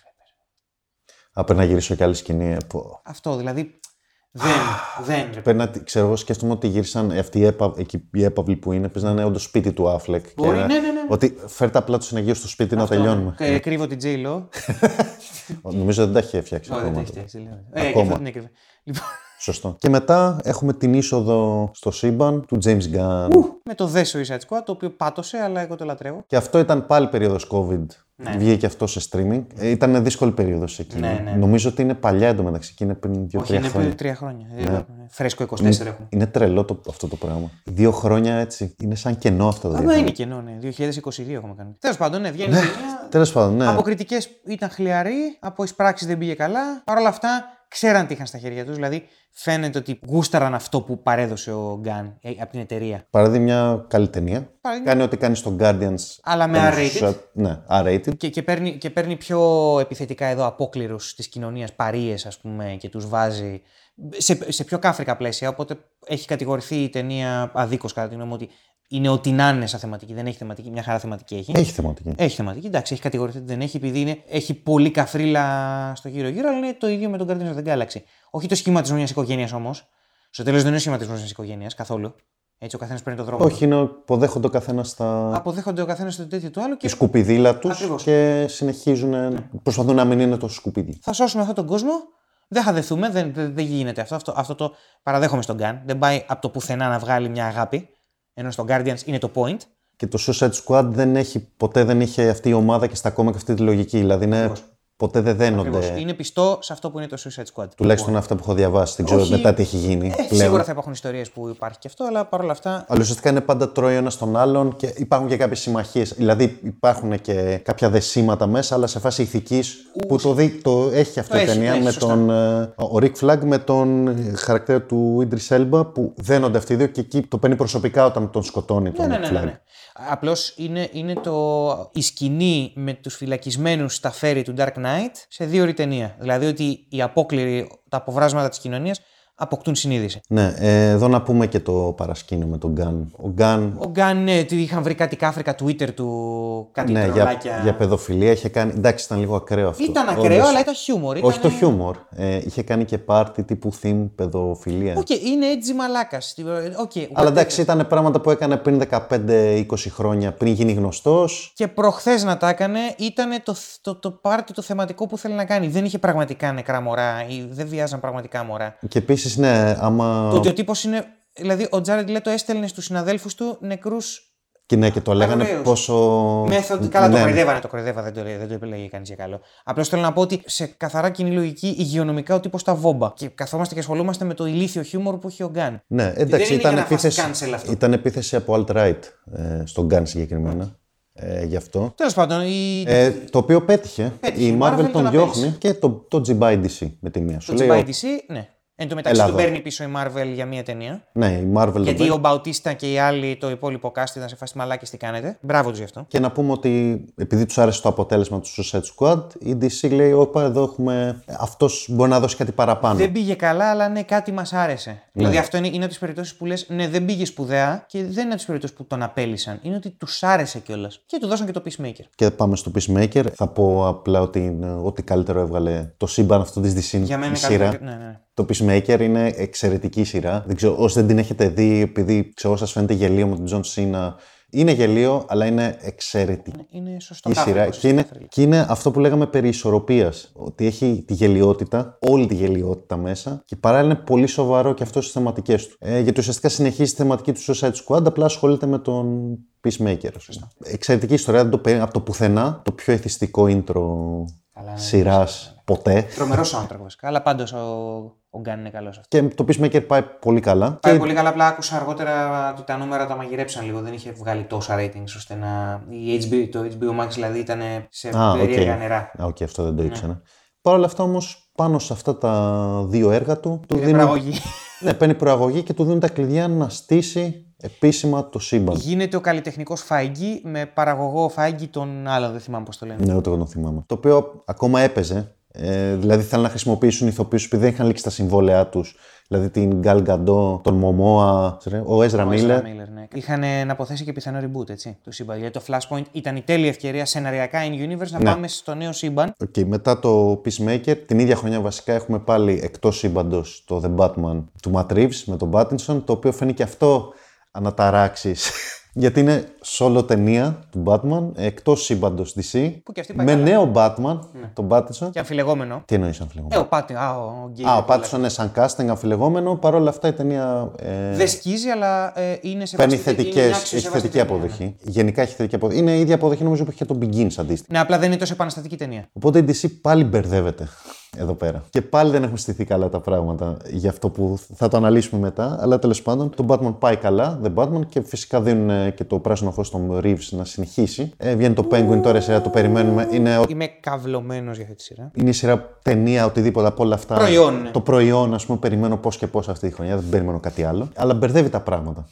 Και θα πούμε μετά όμως γιατί μπερδεύει τα πράγματα. Μετά έχουμε τον Black Adam. Εδώ είναι η, η ταινία τομή. Διότι επιστρέφει ο Κάβιλ στην after credits σκηνή και ο ίδιος ανακοινώνει στο Twitter του ότι παιδιά επιστρέφω, χαίρομαι πάρα πολύ κτλ. Εδώ υπήρξε για λίγο ότι ο The Rock θα είναι η αιχμή του δόρατος του νέου κεφαλαίου του DCU γιατί θέλει τον Black Adam 2 να έχει τον Superman ως αντίπαλο, να είναι σαν ένα Batman v Superman σωστό. Η ταινία δεν πάει καλά. Ναι. Ε, Εγώ την απόλαυσα, αλλά η ταινία δεν πάει καλά ούτε σε κριτικές ούτε σε εισπράξεις. Να πούμε ότι ήταν η τελευταία ευκαιρία να ε, εμφανιστεί πάλι ο Σνάιντερ στο προσκήνιο. Δηλαδή ο The Rock τον υποστήριζε και ήθελε να τον φέρει πάλι πίσω και βασιζόταν στο, στις εισπράξεις της ταινίας αν πήγαινε καλά. Η ταινία σναϊντερίζει αρκετά. Δηλαδή Ναι, οι ναι, ναι. δυνάμεις του Black Adam αποτυπώνονται σναϊντερίστικα κανονικότατα. Και αν πήγαινε καλά η ταινία, αν έσπαγε τα μία, θα είχαμε επιστροφή Σνάιντερ. Αυτή ήταν η τομή που λες. Εγώ πιστεύω ότι θα την είχαν. Αν πήγαινε όπως ήθελε να πάει. Απλά είχαν τον Γκάν με το δάχτυλο στη σκανδάλη έτοιμο. Άμα, γίνει, μαλα- άμα γινόταν μαλακία και έγινε. Εν τω μεταξύ, κάτι γίνεται και με εξαγορά τη Warner εκείνη την περίοδο. Εξαγοράζεται από άλλη εταιρεία. Είναι η ATT, είχε τη Warner, μετά την ATT την πήρε. Δεν θυμάμαι ποια εταιρεία, ποιος Ναι, κολοσσός. ναι, Η Apple. Δεν ξέρω, κάποιος είναι από πίσω. Κάποιο, ένα μεγαθύριο έχει εξαγοράσει όλα αυτά τα πράγματα. Καπιταλισμός να το αναφέρουμε κιόλας. Το Black Adam δεν πάει καλά. Εκεί Είναι οριστική απόφαση. Πάνω, πάνω που ο Κάβιλ ε, ανακοίνωσε ότι επιστρέφει, απολύεται. Βγαίνει η απόφαση ότι. ο- Απολύεται. Απλά τραβάνε την πρίζα. Δεν είναι ότι απολύθηκε με κακία ο Κάβιλ. Είναι ότι τελειώνει η ιστορία του DCU. Πρώτα ανακοινώνεται ο Γκάν. Έχει συζητήσει ο Κάβιλ με τον Γκάν, αλλά ο Γκάν στο πλάνο που έχει στο μυαλό του σου λέει θα πάρω καινούργια, θα το κάνουμε Τι από την γίνεται, ο Κάβιλ μέχρι να ε, φτάναμε στο Superman Legacy θα ήταν 40 χρονών. Μικροδείχνει, αλλά δεν γίνεται να είναι ο 20 Superman που θέλει ο Γκάν. Καινούριο σύμπαν. Ε, Το DCU χωρίς το E. DCU. Ενιαίο σύμπαν το οποίο λέει θα ενώνει ταινίες, σειρές, animation, video games, όλα. Ουσιαστικά σου λέει, ο Gunn σου λέει ότι έχω ένα πολύ συνεκτικό σχέδιο σε αντίθεση με αυτό το παράξενο πράγμα που είχε. Δεν το, δεν το λέει γιατί δεν θα, ταΐσει το, χέ- δεν θα δαγκώσει το χέρι που τον ταΐζει.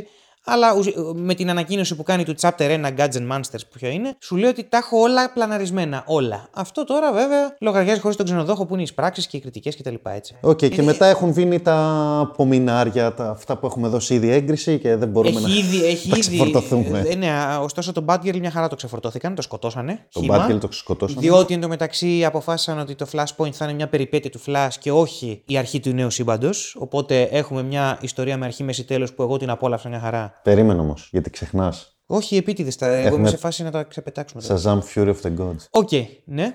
Θα συνεχίσουμε με το Flash Next. λοιπόν. Next. Ναι, thank you, next. ε, δεν δουλεύει σαν ταινία. Ναι, ναι, ναι. Δεν είναι κάτι χιδαίο, αλλά δεν δουλεύει σαν ταινία. Τίποτα δεν. Είναι ένα τίποτα. Ναι. Ε, δεν την τελείωσε την ταινία. Την... Είναι μια κομμωδιούλα την για έδωσε Κυριακή στη μέση. μεσημέρι και έχω δει και καλύτερες. Ναι, όχι, όχι, ούτε καλή σε αυτό είναι. Και Μετά έχουμε ναι, το Flash. Το Flash το οποίο εγώ το απόλαυσα μια χαρά είναι μια ιστορία με αρχή, μέση, τέλος. Δεν είναι κάτι παραπάνω από αυτό. Ο Κίτον έρχεται αποκοιτονιασμένος να παίξει τον Batman. Αξιοπρεπής πάντως. Αξιοπρεπής φυσικά σώζει τον εαυτό του. Ο Miller σώζει τον εαυτό του. Εγώ την απόλαυσα την ταινία. Καταλαβαίνω, τα CGI είναι καρκίνωμα, κουράζει. Εντάξει, έφαγε πόσα reshoot η ταινία. Ήταν και άλλο. Ακριβώς. Τέρας του Φρανκενστάιν. Κοίτα, για αυτό που κατέληξε να είναι όντως είναι κάτι συνεκτικό. Είναι συνεκτικότατο. Δεν, δεν μ' άρεσε καθόλου. Παρ' όλα αυτά, οκ, είναι μια ιστορία κανονική. Απλά τώρα έχει αρχίσει και να μπαίνει και στο προσκήνιο. Δεν είναι Justice League του Όχι, Whedon. όχι, όχι. Δεν είναι αυτό το πράγμα. Ε, υπάρχει όλη η φάση με τον Ezra Miller το παρασκήνιο που δεν θα την αναφέρω εδώ. Ε, βασικά δεν την αναφέρω καθόλου. Υπάρχει το ότι πλέον δεν έχει μέλλον το DCU, οπότε τι ασχολούμαστε. Και αυτό θα έρθει και σε full force με το Blue Beetle, το οποίο δεν σου είπε αν είναι DCU ή DCU. Και δεν έχει σημασία, δεν θα είναι DCU γιατί η ταινία είναι τίποτα, πάτωσε. Αυτή και αν πέρασε και δεν άγγιξε. Ναι, ναι, ναι. Και το Aquaman 2, το οποίο και αυτό έφαγε reshoots, διότι είχε τον Keaton, είχε τον Affleck, πρώτα τον Keaton, μετά τον Affleck ή- ή ανάποδα, αλλά κάποια στιγμή ερχόταν κάποιος Batman. Τώρα είναι μια περιπέτεια μόνη της, η οποία από ό,τι κατάλαβα δεν πολύ δουλεύει. Αλλά κάποιοι λένε ότι είναι αξιοπρεπής και απολύτως τίποτα παραπάνω. Και φτάσαμε σε ένα άδοξο τέλος ενός σύμπαντος το οποίο είχε μια κουτσή φιλοδοξία. Απλά έτσι να το αναφέρω. Ε, στο Blue Beetle ε, είναι κρίμα γιατί ο πρωταγωνιστής του παίζει και στο, Κομπρακάι, στο ο- ο- Cobra ο- Kai. ναι. Είναι πολύ συμπαθητική φιγούρα και κάηκε. Κρίμα. Ε, Εντάξει, έπαιξε σε ένα υβρίδιο Venom, Iron Man και. Ναι, ε, κρίμα Hulk, για τον ηθοποιό, Spider-Man, όχι γιατί Hulk. τον συμπαθώ Συμφωνώ, την- συμφωνώ, συμφωνώ, αλλά εντάξει. Λοιπόν, και έχουμε τώρα να κάνουμε μια αναφορά στο σύμπαν. Άρα λοιπόν έχει πεθάνει το DCU, ζήτω το DCU με το σχέδιο του Gun που υποτίθεται ότι είναι πολύ συνεκτικό. και Σωστό. Πολύ... Ναι, το οποίο το ανακοίνωσε πέρσι, νομίζω έχει ανακοινωθεί κάπου. Το οποίο περιλαμβάνει ταινίες και σειρές. Αυτά έχουν ανακοινωθεί επίσημα, λέει και τα υπόλοιπα θα είναι και τα games. Όλα θα θα βγουν video είναι- games που θα είναι μέσα στην- μέσα στο story, θα είναι όλο ενιαίο. Και η πρώτη ταινία που ανακοινώθηκε είναι το Superman Legacy, ε, με τον James Gunn τον ίδιο να σκηνοθετεί και να τη γράφει. Και Ε, τον Κόριν σου έτος ε, Superman. Α, επίσης να πω ότι ο άλλος που είναι υπεύθυνος για το σύμπαν της DC μας με τον Gunn είναι ο Πίτερ Σαφράν. Σάφραν, μπράβο, ε, είστε διάλογο. Και πώς τον είπες στον ηθοποιό, Κόρενσουετ. Ε, συμπαθητική φιγούρα. Συμπαθητική, Καβιλίζει full, φατσικά. Αυτή που πήραν για Lois μου μοιάζει για Lois. Μου Ναι. θυμίζει Lois αντίθεση με την Amy Adams που λες: Οκ, τουλάχιστον ηθοποιάρα. Ε, για Lex Luthor είναι ο Hoult. Lex Luthor τελικά είναι ο Nicholas Hoult εκεί που κοιτάγανε αυτόν και τους δύο Σκαρσγκαρντάδες. Υπάρχουν πράγματα που έχω ακούσει. Θα φανεί. Δεν, θεωρώ ότι ο Hoult δεν έχει το εκτόπισμα. Εγώ ήθελα τον Alexander Skarsgård οπωσδήποτε να παίξει τον Lex Luthor. Ειδικά αφού τον είδα και στο Succession, λέω νάτος. Δηλαδή είναι ένας τύπος ο οποίος μπορεί, άμα, άμα με κάποιο τρόπο έπαιρνε τις δυνάμεις του Superman, θα μπορούσε να το σπάσει στο κλειδί του Superman. Και αυτό πολλές φορές έτσι είναι ο Lex Luthor της νέας εποχής. Μάλλον πάμε πάλι για New Age, Elon Musk, ε, βλακάκο. Εντάξει, αυτή είναι η επιχειρηματία σύγχρονα. Αλλά αυτή είναι η επιχειρηματία σύγχρονη. Μπορώ να το δεχτώ έτσι, αρκεί να μην τον κάνουν αυτό το βλαμμένο Εντάξει, ε, αυτό δεν θα το κάνουν, είμαι που σίγουρο. ήταν ο Eisenberg. Α, Θα κάνουν έναν βουτυρομπεμπέ ε, New Age επιχειρηματία. Το δέχομαι λόγω εποχής. Μην κολλάω τώρα σε μια εκδοχή των κόμιξ που την έχω δει στη Lois και Clark και το είδα και στις καλές σεζόν του Smallville. Εντάξει, το πήρα εκεί, δεν θα το πάρω ποτέ στο σινεμά, προχωράμε. Ναι. Ε, μετά έχουμε το The Authority. Α, θα τα πεις όλα, ε. είναι πάρα πολλά. Α πάμε σημαντικά. Το Authority είναι ωραία ιδέα. Είναι λίγο η The Boys η αντίστοιχη του σύμπαντος της Η Seven, ναι. Ε, νομίζω δεν ήταν αρχικά. στη- Ήταν της DC ιστορία, αλλά δεν ήταν νομίζω στο ίδιο σύμπαν με τη DC.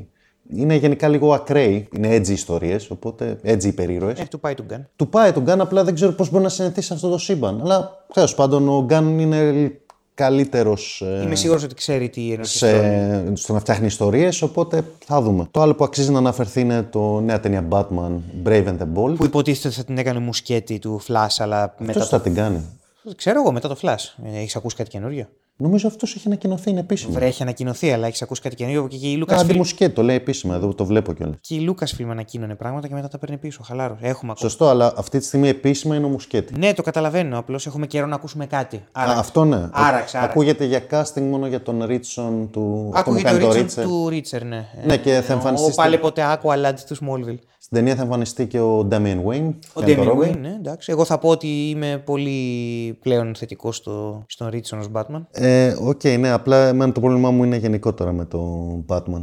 Αυτό που ανέφερα πριν, ότι δεν, μπορώ, δεν θέλω να βλέπω και τον Pattinson και αυτόν. Δεν μπορώ τόσο Batman μαζί. Ενώ το λατρεύω τον Batman, θέλω να υπάρχει ένα περιθώριο τουλάχιστον μιας δεκαετίας, ας πούμε. Ναι, διαφωνώ. Για να ξέρω ότι όταν θα δω ταινία Batman θα είναι κάτι ναι. Για να μένα, το. άκου, εγώ φασαίικα λέω ότι γουστάρω Ritchson σαν Batman. Δεν το λέω με τον παραμικρό ενθουσιασμό. Λέω ότι εφόσον θέλετε ντουλάπα, μια χαρά. Πιο, πιο ντουλάπα είναι τον Affleck, ε, θα του πάει. Έχοντας δει το Reacher και όντας φαν του παρά τη, δεκ- την όποια δεξίλα βγάζει μερικές φορές. Ε, λέω, ναι, οκ, το πιάνω και τον, προ, τον προτιμώ τον Affleck. Όχι, όχι, είναι και εμένα μου Α, α, αρέσει. απλά εγώ το μόνος Batman που περιμένω είναι προφανώς του Πάτινσον. Από εκεί και πέρα φασαίικα λέω ναι.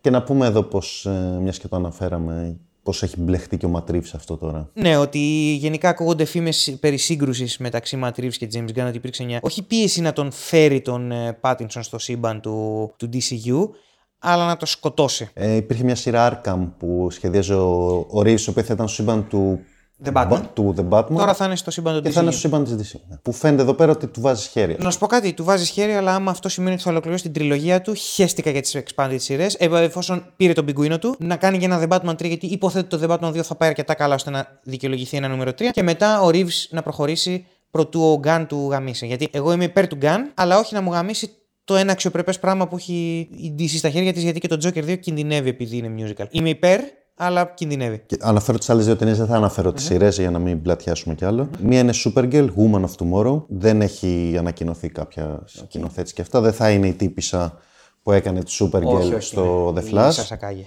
Ε, δεν θα είναι. Η οποία ήταν, μου άρεσε. Μ' άρεσε πάρα πολύ. Και εμένα. Για, για στα πλαίσια αυτού που ήταν. Ε, θα ήθελα να την ξαναδώ δηλαδή. Και εγώ θα ήθελα να την ξαναδώ. δε- Ήταν ένα τίποτα και το έκανε κάτι. Και εντάξει, κολλάει να τη φέρεις από τη στιγμή που το Flash ήταν λίγο multiverse ταινία, οπότε μπορείς να τη φέρεις, ας πούμε. Αλλά οκ, τέλος Ο πάντων. κοινικός μέσα μου λέει ότι δεν θα γυριστεί καμία από αυτές. Οπότε... Ναι, ε, θα καταλήξουμε σε αυτό. και έχουμε και το Swamp Thing που έχει ανακοινωθεί ο Mangold. Και θα φτάσουμε έτσι να πούμε σε μια έτσι κατακλείδα γενικά και. Έχουμε κάνει μια μεγάλη αναδρομή, όπως καταλάβατε, λέγοντας και τη γνώμη μας πάνω στα γεγονότα. Αυτό, αυτό, είναι, αυτό είναι η αραχοκοκαλιά του πράγματος. Και τώρα ήρθε η ώρα να δικάσουμε τα Ηνωμένα Σύμπαντα. Μ' αρέσουν ε, οι περιοχές ταινίες, μ' αρέσουν οι περίρωε, μ' αρέσει όλο αυτό. Πλέον βαριέμαι, δεν αντέχω άλλο. δεν θέλω να ξαναδώ άλλη περιοχή ταινία πέρα από τον Batman. Το The Batman 2 είναι. Πέρα από το The Batman, ναι, του Pattinson επειδή okay, είναι το μοναδικό που με ενδιαφέρει αυτή τη στιγμή. Και πιστεύω ότι φταίει η απληστία των ε, στούντιο σε αυτό το πράγμα. Όπως πάντα. Και στις δύο, και στη Marvel και στη DC, ακόμα και στο Star Wars, ας πούμε, γιατί έχουν καταλήξει ταινίες που κανονικά θα πρέπει να είναι event, να είναι του σωρού πλέον. Δεν έχει ο κόσμος τον ίδιο ενθουσιασμό που είχε πιο παλιά. Ε, δηλαδή, θυμάμαι εποχές που έβγαινε το Dark Knight, ας πούμε, και ήταν ο κακός χάμο. Περίμενε ο κόσμος πώς και πώς την ταινία, γιατί θα έβλεπε τον Joker πάλι μετά από 20 χρόνια. Δεν υπάρχει πλέον αυτή η αναμονή. Ε, Τώρα ό,τι ζητάς το παίρνεις. ούτε σε κάνει ούτε στο Star Wars. Και στο Star Wars που έχει καλές ανακοινώσεις πλέον, δυστυχώς έχει γίνει. Πολύ αργά. Ναι, δεν είναι το ίδιο. Ενώ αυτό που θα τα λέγαμε δω, στην κάτσω να τα δω, ναι, μπράβο. Μ' αρέσει. Μ Εγώ, αρέσει. εγώ, εγώ κυριολεκτικά, ό,τι έχει ανακοινωθεί από το Star Wars είμαι μέσα, είμαι ψημένος. Αλλά δεν είναι special πια. Ε, και κάποτε αυτές τις ταινίες και αυτά τα franchise ήταν κάτι special. Και το The Batman 2 δεν θεωρώ, δεν το περιμένω με την έννοια του special. Είμαι σε φάση ψήνομαι πάρα πολύ να δω sequel του The Batman. Απλά δεν νιώθω ότι θα είναι το event για κανέναν. Και πιστεύω ότι λείπει αυτό πλέον το σινεμά. Η μόνη- το μόνο franchise που το διατηρεί αυτό το πράγμα, παρόλο που δεν είμαι fan αυτού του franchise, είναι. το- Mission Impossible. Όχι, James Bond θα πω. Ο James Bond γιατί έχει τεράστια βαρύτητα κινηματογραφικά. Ε, όντως, εντάξει.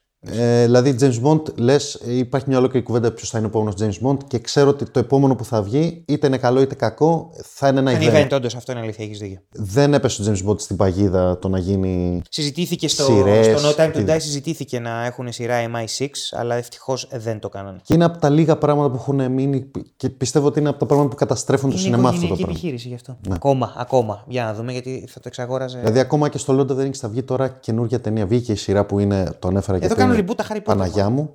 Κάνουν reboot τα Harry Potter. Θα κάνουν reboot τα Harry Potter. Δηλαδή, ρε παιδιά, κάπου μπορείτε να βάλετε λεφτά και με άλλους τρόπους. Δηλαδή, ε, αυτό είναι που απορώ, ρε παιδιά. Άκρατο καπιταλισμός. Δηλαδή, ο καπιταλισμός, δεν λέω, δεν θα πέσει το Όχι σύστημα. αχαλήνοτο, αχαλήνοτο. Κάπου λίγο ρε παιδί μια ισορροπία. Και είναι θετικό, ας πούμε, αυτό που έγινε το καλοκαίρι με τον Barbie και το Oppenheimer. Ότι αυτές οι δύο ταινίες ήταν που συζητήθηκαν και ήταν event. Το άλλο που έγινε μέσω meme βοήθησε το ίντερνετ να γίνει. Εντάξει, μία- αλλά το meme.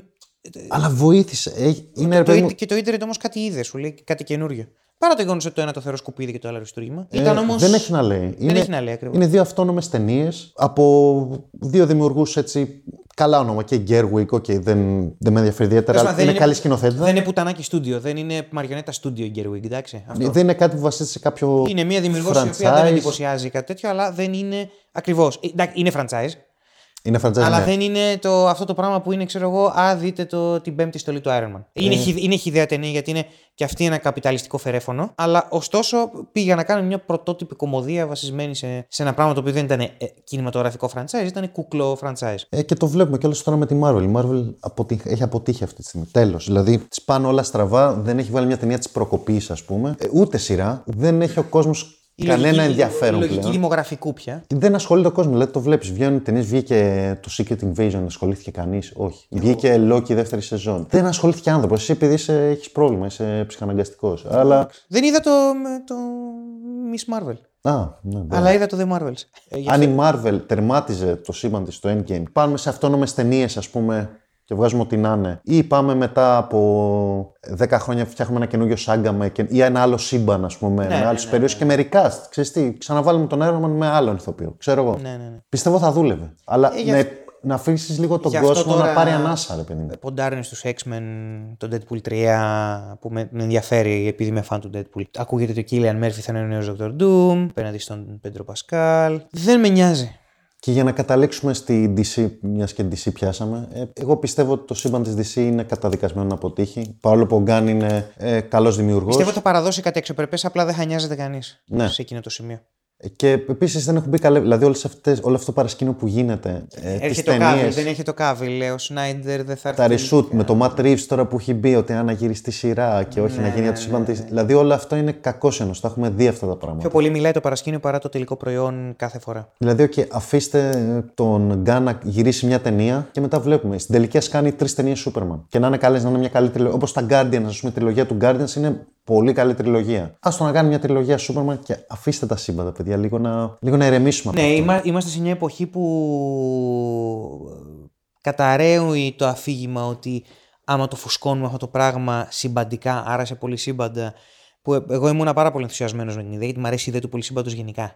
Ε, σαν sci-fi ιδέα. Παραφούσκωσε η ιδέα του, των team-up και τον ε, καμεό από, τη, από το ένα προϊόν στο άλλο κτλ. Κάποια στιγμή ένα πράγμα το οποίο το ζει σαν όνειρο και λες, ω μαλάκα δεν το πιστεύω ότι βλέπω τον Captain America casual στο Thor 2. Τον, τον Chris Evans πήγε μια μέρα γύρισμα και τον βλέπω, α, τι ωραία. Κάποια στιγμή λες, εντάξει, όχι, τον είδα και. Και να δίνεται ε, έμφαση πιο πολύ στο, στο μοντέλο το επιχειρη, ε, επιχειρηματικό και λιγότερο στο, οκ, τι ιστορία έχουμε να φυγηθούμε. Νομίζω ότι ο κόσμος έκανε catch-up.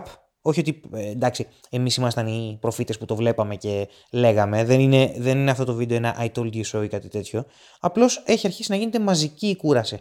Και αυτό που λέγανε ότι το, το, από το 12 συζητιόταν του Avengers και το Dark Knight Rises και το Amazing Spider-Man συζητιόταν το μήπως υπάρχει κούραση από το είδος. Τώρα νομίζω ότι είναι υπαρκτότατη διότι το βλέπεις στις εισπράξεις, το βλέπεις στη καταστροφή των συμπάντων. Δεν θεωρώ ότι το ενωμένο σύμπαν είναι μια κακή ιδέα. Θεωρώ ότι πρέπει να το κάνεις προσεκτικά διότι όπως όλα θα το ξεχυλώσεις και θα κουράσει. Και έτσι έγινε. Σε αυτό που ήταν πετυχημένο την, ε, ε, την πρώτη φορά, δηλαδή της Marvel. Της DC δεν δούλεψε για πολλούς και διάφορους λόγους και πρωτίστως αυτοί που δίναν τα λεφτά, αυτοί που βρίσκαν τα λεφτά και συντονίζανε, δεν υποστήριξαν τον λάθος άνθρωπο για τη δουλειά που προσέλαβαν. Του κάναν πόλεμο αντί να πούν τριλογία και έξω την πόρτα, για να δούμε πώς θα το πάμε μετά με καθαρό νέο κεφάλαιο. Και κάναν σπασμωδικές κινήσεις που με κάνουν να απορώ πώς στο διάλογο πήραμε την τριλογία του Νόλαν. Όποιος και αν έχει διαφωνία με τον Νόλαν και αυτή την τριλογία του Batman, μαλάκα είμαστε τόσο τυχεροί που την πήραμε ανενόχλητη σχετικά. Ε, το, το μεγαλύτερο πρόβλημα αυτής της τριλογίας είναι ότι πέθανε ο Πλέτζερ. Ναι. Είναι τρομερό το πώ το ίδιο στούντιο έχει κάνει αυτή την ολοκληρωτική καταστροφή, αυτό το ναυάγιο του παρημιώδε που λέγεται DCU και έκανε τα Joker του, τα Dark Knight Trilogy του, το The Batman του κτλ. κτλ. Ε, δεν, δεν το καταλαβαίνω. Ναι, όντως είναι περίεργο γιατί η DC είναι και αυτή που το ξεκίνησε έτσι. Δηλαδή η πρώτη ταινία περιοχή μεγάλου μεγέθους blockbuster, ας πούμε, είναι το Superman. Είναι τα Batman. Το ακόμα και, τα... και το Forever. Και το ακόμα forever. και το Forever, ακόμα και το Batman and Robin. το Forever ξεκόλιασε, έτσι. Ναι. Εγώ για να κλείσω να πω ότι δεν ξέρω, μπορεί να το είχα αναφέρει κιόλας σε άλλο podcast, αλλά θα το ξαναπώ γιατί το φανεί κουβέντα. Το υπερηρωικό είδο μου θυμίζει πολύ το western είδος στη λογική μαζικής παραγωγής και κατανάλωσης από το κοινό. Στις ε, αρχές του 20ου αιώνα το western είδος μεσορανούσε στο Hollywood. Βγαίναν, έχουν βγει άπειρα western, άπειρα. Και κάποια στιγμή έφτασε σε τέλμα. Βαρέθηκε ο κόσμος να βλέπει western. Εκεί στα 50s, επειδή μου, αρχίζει και πέφτει το είδος. Και ξαφνικά στα 60s αρχίζουν και βγαίνουν ιστορίες που αποδομούν το είδος και από νέους ε, σκηνοθέτες γαμιστερούς, το Μπέκινπα και το Λεόναθ από δύο βασικούς. Βγαίνουν ωραίες ιστορίες και οι καλύτερες ταινίες western που θυμόμαστε πλέον είναι αυτές. Δεν θυμόμαστε τις πιο παλιές. Οι μεμονωμένες. Ή... Ναι, ε, κάτι τέτοιο γίνεται στο υπερικό είδος που βέβαια έχουν βγει ταινίες ήδη που αποδομούν τον υπερηρωισμό. Δηλαδή το Dark Knight, ας πούμε, το βάζω εκεί. Το Watchmen το βάζω εκεί, άσχετα αν έπιασε ή όχι το βιβλίο, είναι μια τέτοια ταινία. Το Joker, ας πούμε. Το Logan. Το Logan. Σπουδή στο θάνατο. Έχουν βγει τέτοιες ταινίες. Αλλά νομίζω το μέλλον των περιοδικών ταινιών είναι αυτό. Δηλαδή να σταματήσουμε με τα σύμπαντα πλέον. Ή βγάλτε, OK, ας πούμε μια ταινία Superman λύπια. Okay, μπορεί να Ναι, κάνετε ναι, ναι, για εγώ έναν θα ήθελα ήρωα. να τη δω, ναι, ναι, ναι. Όντως δεν έχει βγει μια ταινία Superman που να είναι έτσι να, να πιάσει παλμό, ρε Χτυπήσει, παιδί. ναι, να... Κατά τα άλλα όμως δεν θέλω ταινία ούτε για τον Blue Beetle, ούτε για όλους αυτούς. Ναι, δεν ναι, νομίζω ότι απασχολεί κανέναν, ούτε για τον Ant-Man. Μη, μη λέμε ότι θέλουμε αν δεν έπαιζε ο Robert Downey Jr. τον Iron Man, κανείς δεν νοιαζόταν για τον Iron Man. Ναι, η Marvel έκανε ας πούμε A-list ε, δευτεροκλασσά τους υπερήρωες. Δεν Γιατί ήταν. δεν είχε δικαιώματα. Τους ξέραμε τους υπερήρωες, αλλά δεν ήταν, οι πρωτο... Ναι. δεν ήταν πρωτοκλασσάτοι. Ε, Δηλαδή γίνονται γνωστοί αυτοί όλοι μέσω των ηθοποιών τους, μέσω των ταινιών. Γνωστοί εννοώ να γίνουν Ναι, A-listers. Ο Captain America τον ξέραμε, αλλά γελάγαμε. Εγώ έλεγα ποιος Captain America, ποιος λείπει Captain America. Δηλαδή μετά τις ταινίες έμαθα ότι έχουν βγει καλές ιστορίες Captain America στα κόμικ. Τέλος πάντων, και πιστεύω αυτό πρέπει να γίνει και πότε αυτό ήταν ε, για σήμερα. Δεν ξέρω, θες να πεις κάτι άλλο ή Όχι, με έχεις καλύψει. Ε, Απλώς θέλω να πω ότι συνεχίζω να απολαμβάνω μεμονωμένα πράγματα τα οποία ανακοινώνονται, αλλά μεμονωμένα και με ενθουσιασμό πάρα πολύ μετρημένο. Δηλαδή δεν, δεν είμαι να πάω με πάνω κάπου, ούτε καν στο The Batman 2. Δεν με ενδιαφέρουν τα μαρκετιστικά κόλπα, ούτε το πολυσύμπαν. I'm over it. Ε, ενώ δεν ήμουνα, ήμουνα. Ναι, το μέλλον, ξέρω εγώ, ίσω. εκτό από το Spider-Verse, θα πω εξαίρεση. Το Spider-Verse είναι, αλλά είναι animated, είναι άλλο κτίνος τελείως. Μιλάμε για live action που παίζονται άλλα λεφτά, άλλα διακυβεύματα, ξέρω εγώ. Καπιταλισμός για άλλη μια φορά, sorry για όποιον κουράζεται από αυτό, αλλά αυτό είναι. Η απληστία είναι αυτό το πράγμα. Άμα δεν σας αρέσει η λέξη καπιταλισμός, είναι η απληστία των στούντιο. Δεν αφήνουν ένα καλό πράγμα να αναπνεύσει και θέλουν να το πνίξουν. Έχουμε, θα πάρουμε τώρα το. Πώς λέγεται, Madame Web, που, που, που, λέγανε, που λέγανε να βάλουν τον Garfield, μετά λέγανε να βάλουν τον Holland και, και από μια λάθος ημερομηνία θα κόψουν κάθε αναφορά στο Spider-Man και στην ημερομηνία αυτή. Ό,τι να είναι. Ό,τι να είναι και στην DCU η Marvel είναι διαφορετικό είδος ό,τι να είναι, είναι ξεχύλωμα εκεί και αλαζονία. Ενώ οι άλλοι είναι απλά γκαφατζίδε. Είναι πάρα πολύ κουραστικό, είναι πάρα πολύ κρίμα για φάνοι οι οποίοι πικραίνονται και γίνονται κοινικοί. Και καλά κάνουν από τη μία, από την άλλη, ξέρεις, τους παίρνει την αθωότητα, αλλά δεν βαριέσαι, έτσι, αυτή είναι η ζωή. Οπότε, ναι, στην προσπάθειά τους ο καθένας να πάρει ένα κομμάτι. Είχαν κάνει, προσπαθήσει να κάνουν το Universal με τον Tom Cruise στη μούμια. Είχαν προσπαθήσει να κάνουν ενωμένα σύμπαντα. Δηλαδή, τώρα. Α, και τώρα τελευταίο Transformers G.I. Joe από τη Marvel. Transformers G.I. Joe, το Highlander πάνε για ενωμένο σύμπαν, το John Wick έβγαλε το Continental. Υπάρχει το concept ότι είναι ένας ιδιαίτερος κόσμος. Δηλαδή, το Star Wars δεν είναι ενωμένο σύμπαν, είναι ένας γαλαξίας. Το John Wick μπορείς να κάνεις δύο-τρία πράγματα, όχι να το ξεχειλώσεις. Το Highlander μπορείς να κάνεις σε κάθε εποχή. Η αλήθεια είναι ότι η ιδέα είναι πολύ γερή. Η περίοδος είναι ένα πάρα πολύ συγκεκριμένο πράγμα. Τα είπαν αυτά που είχαν να πούνε και τώρα πρέπει να ξαναγυρίσουν back to formula που έλεγε και ο Green Goblin. Λοιπόν, επιστήμονας του Green Goblin. Γιατί είναι πολύ ιδιαίτερο πράγμα το κλισέ της διπλής ταυτότητας ή όχι της διπλής ταυτότητας, το ότι κάνω αγαθοεργίες και τέτοια. Και έχουν υποθεί όλα τα πράγματα που είναι να υποθούν σε, σε ενωμένα σύμπαντα. Και σε καμεό και άκι τα easter egg και η ουσία της επόμενης ταινίας είναι να, να δεις πού σε πάει στη μεθεπόμενη. Και όχι να είναι η ίδια η ιστορία. Νομίζω αυτό με τα καμεό πέθανε οριστικά τώρα με το The Flash. Ε, ναι, εντάξει.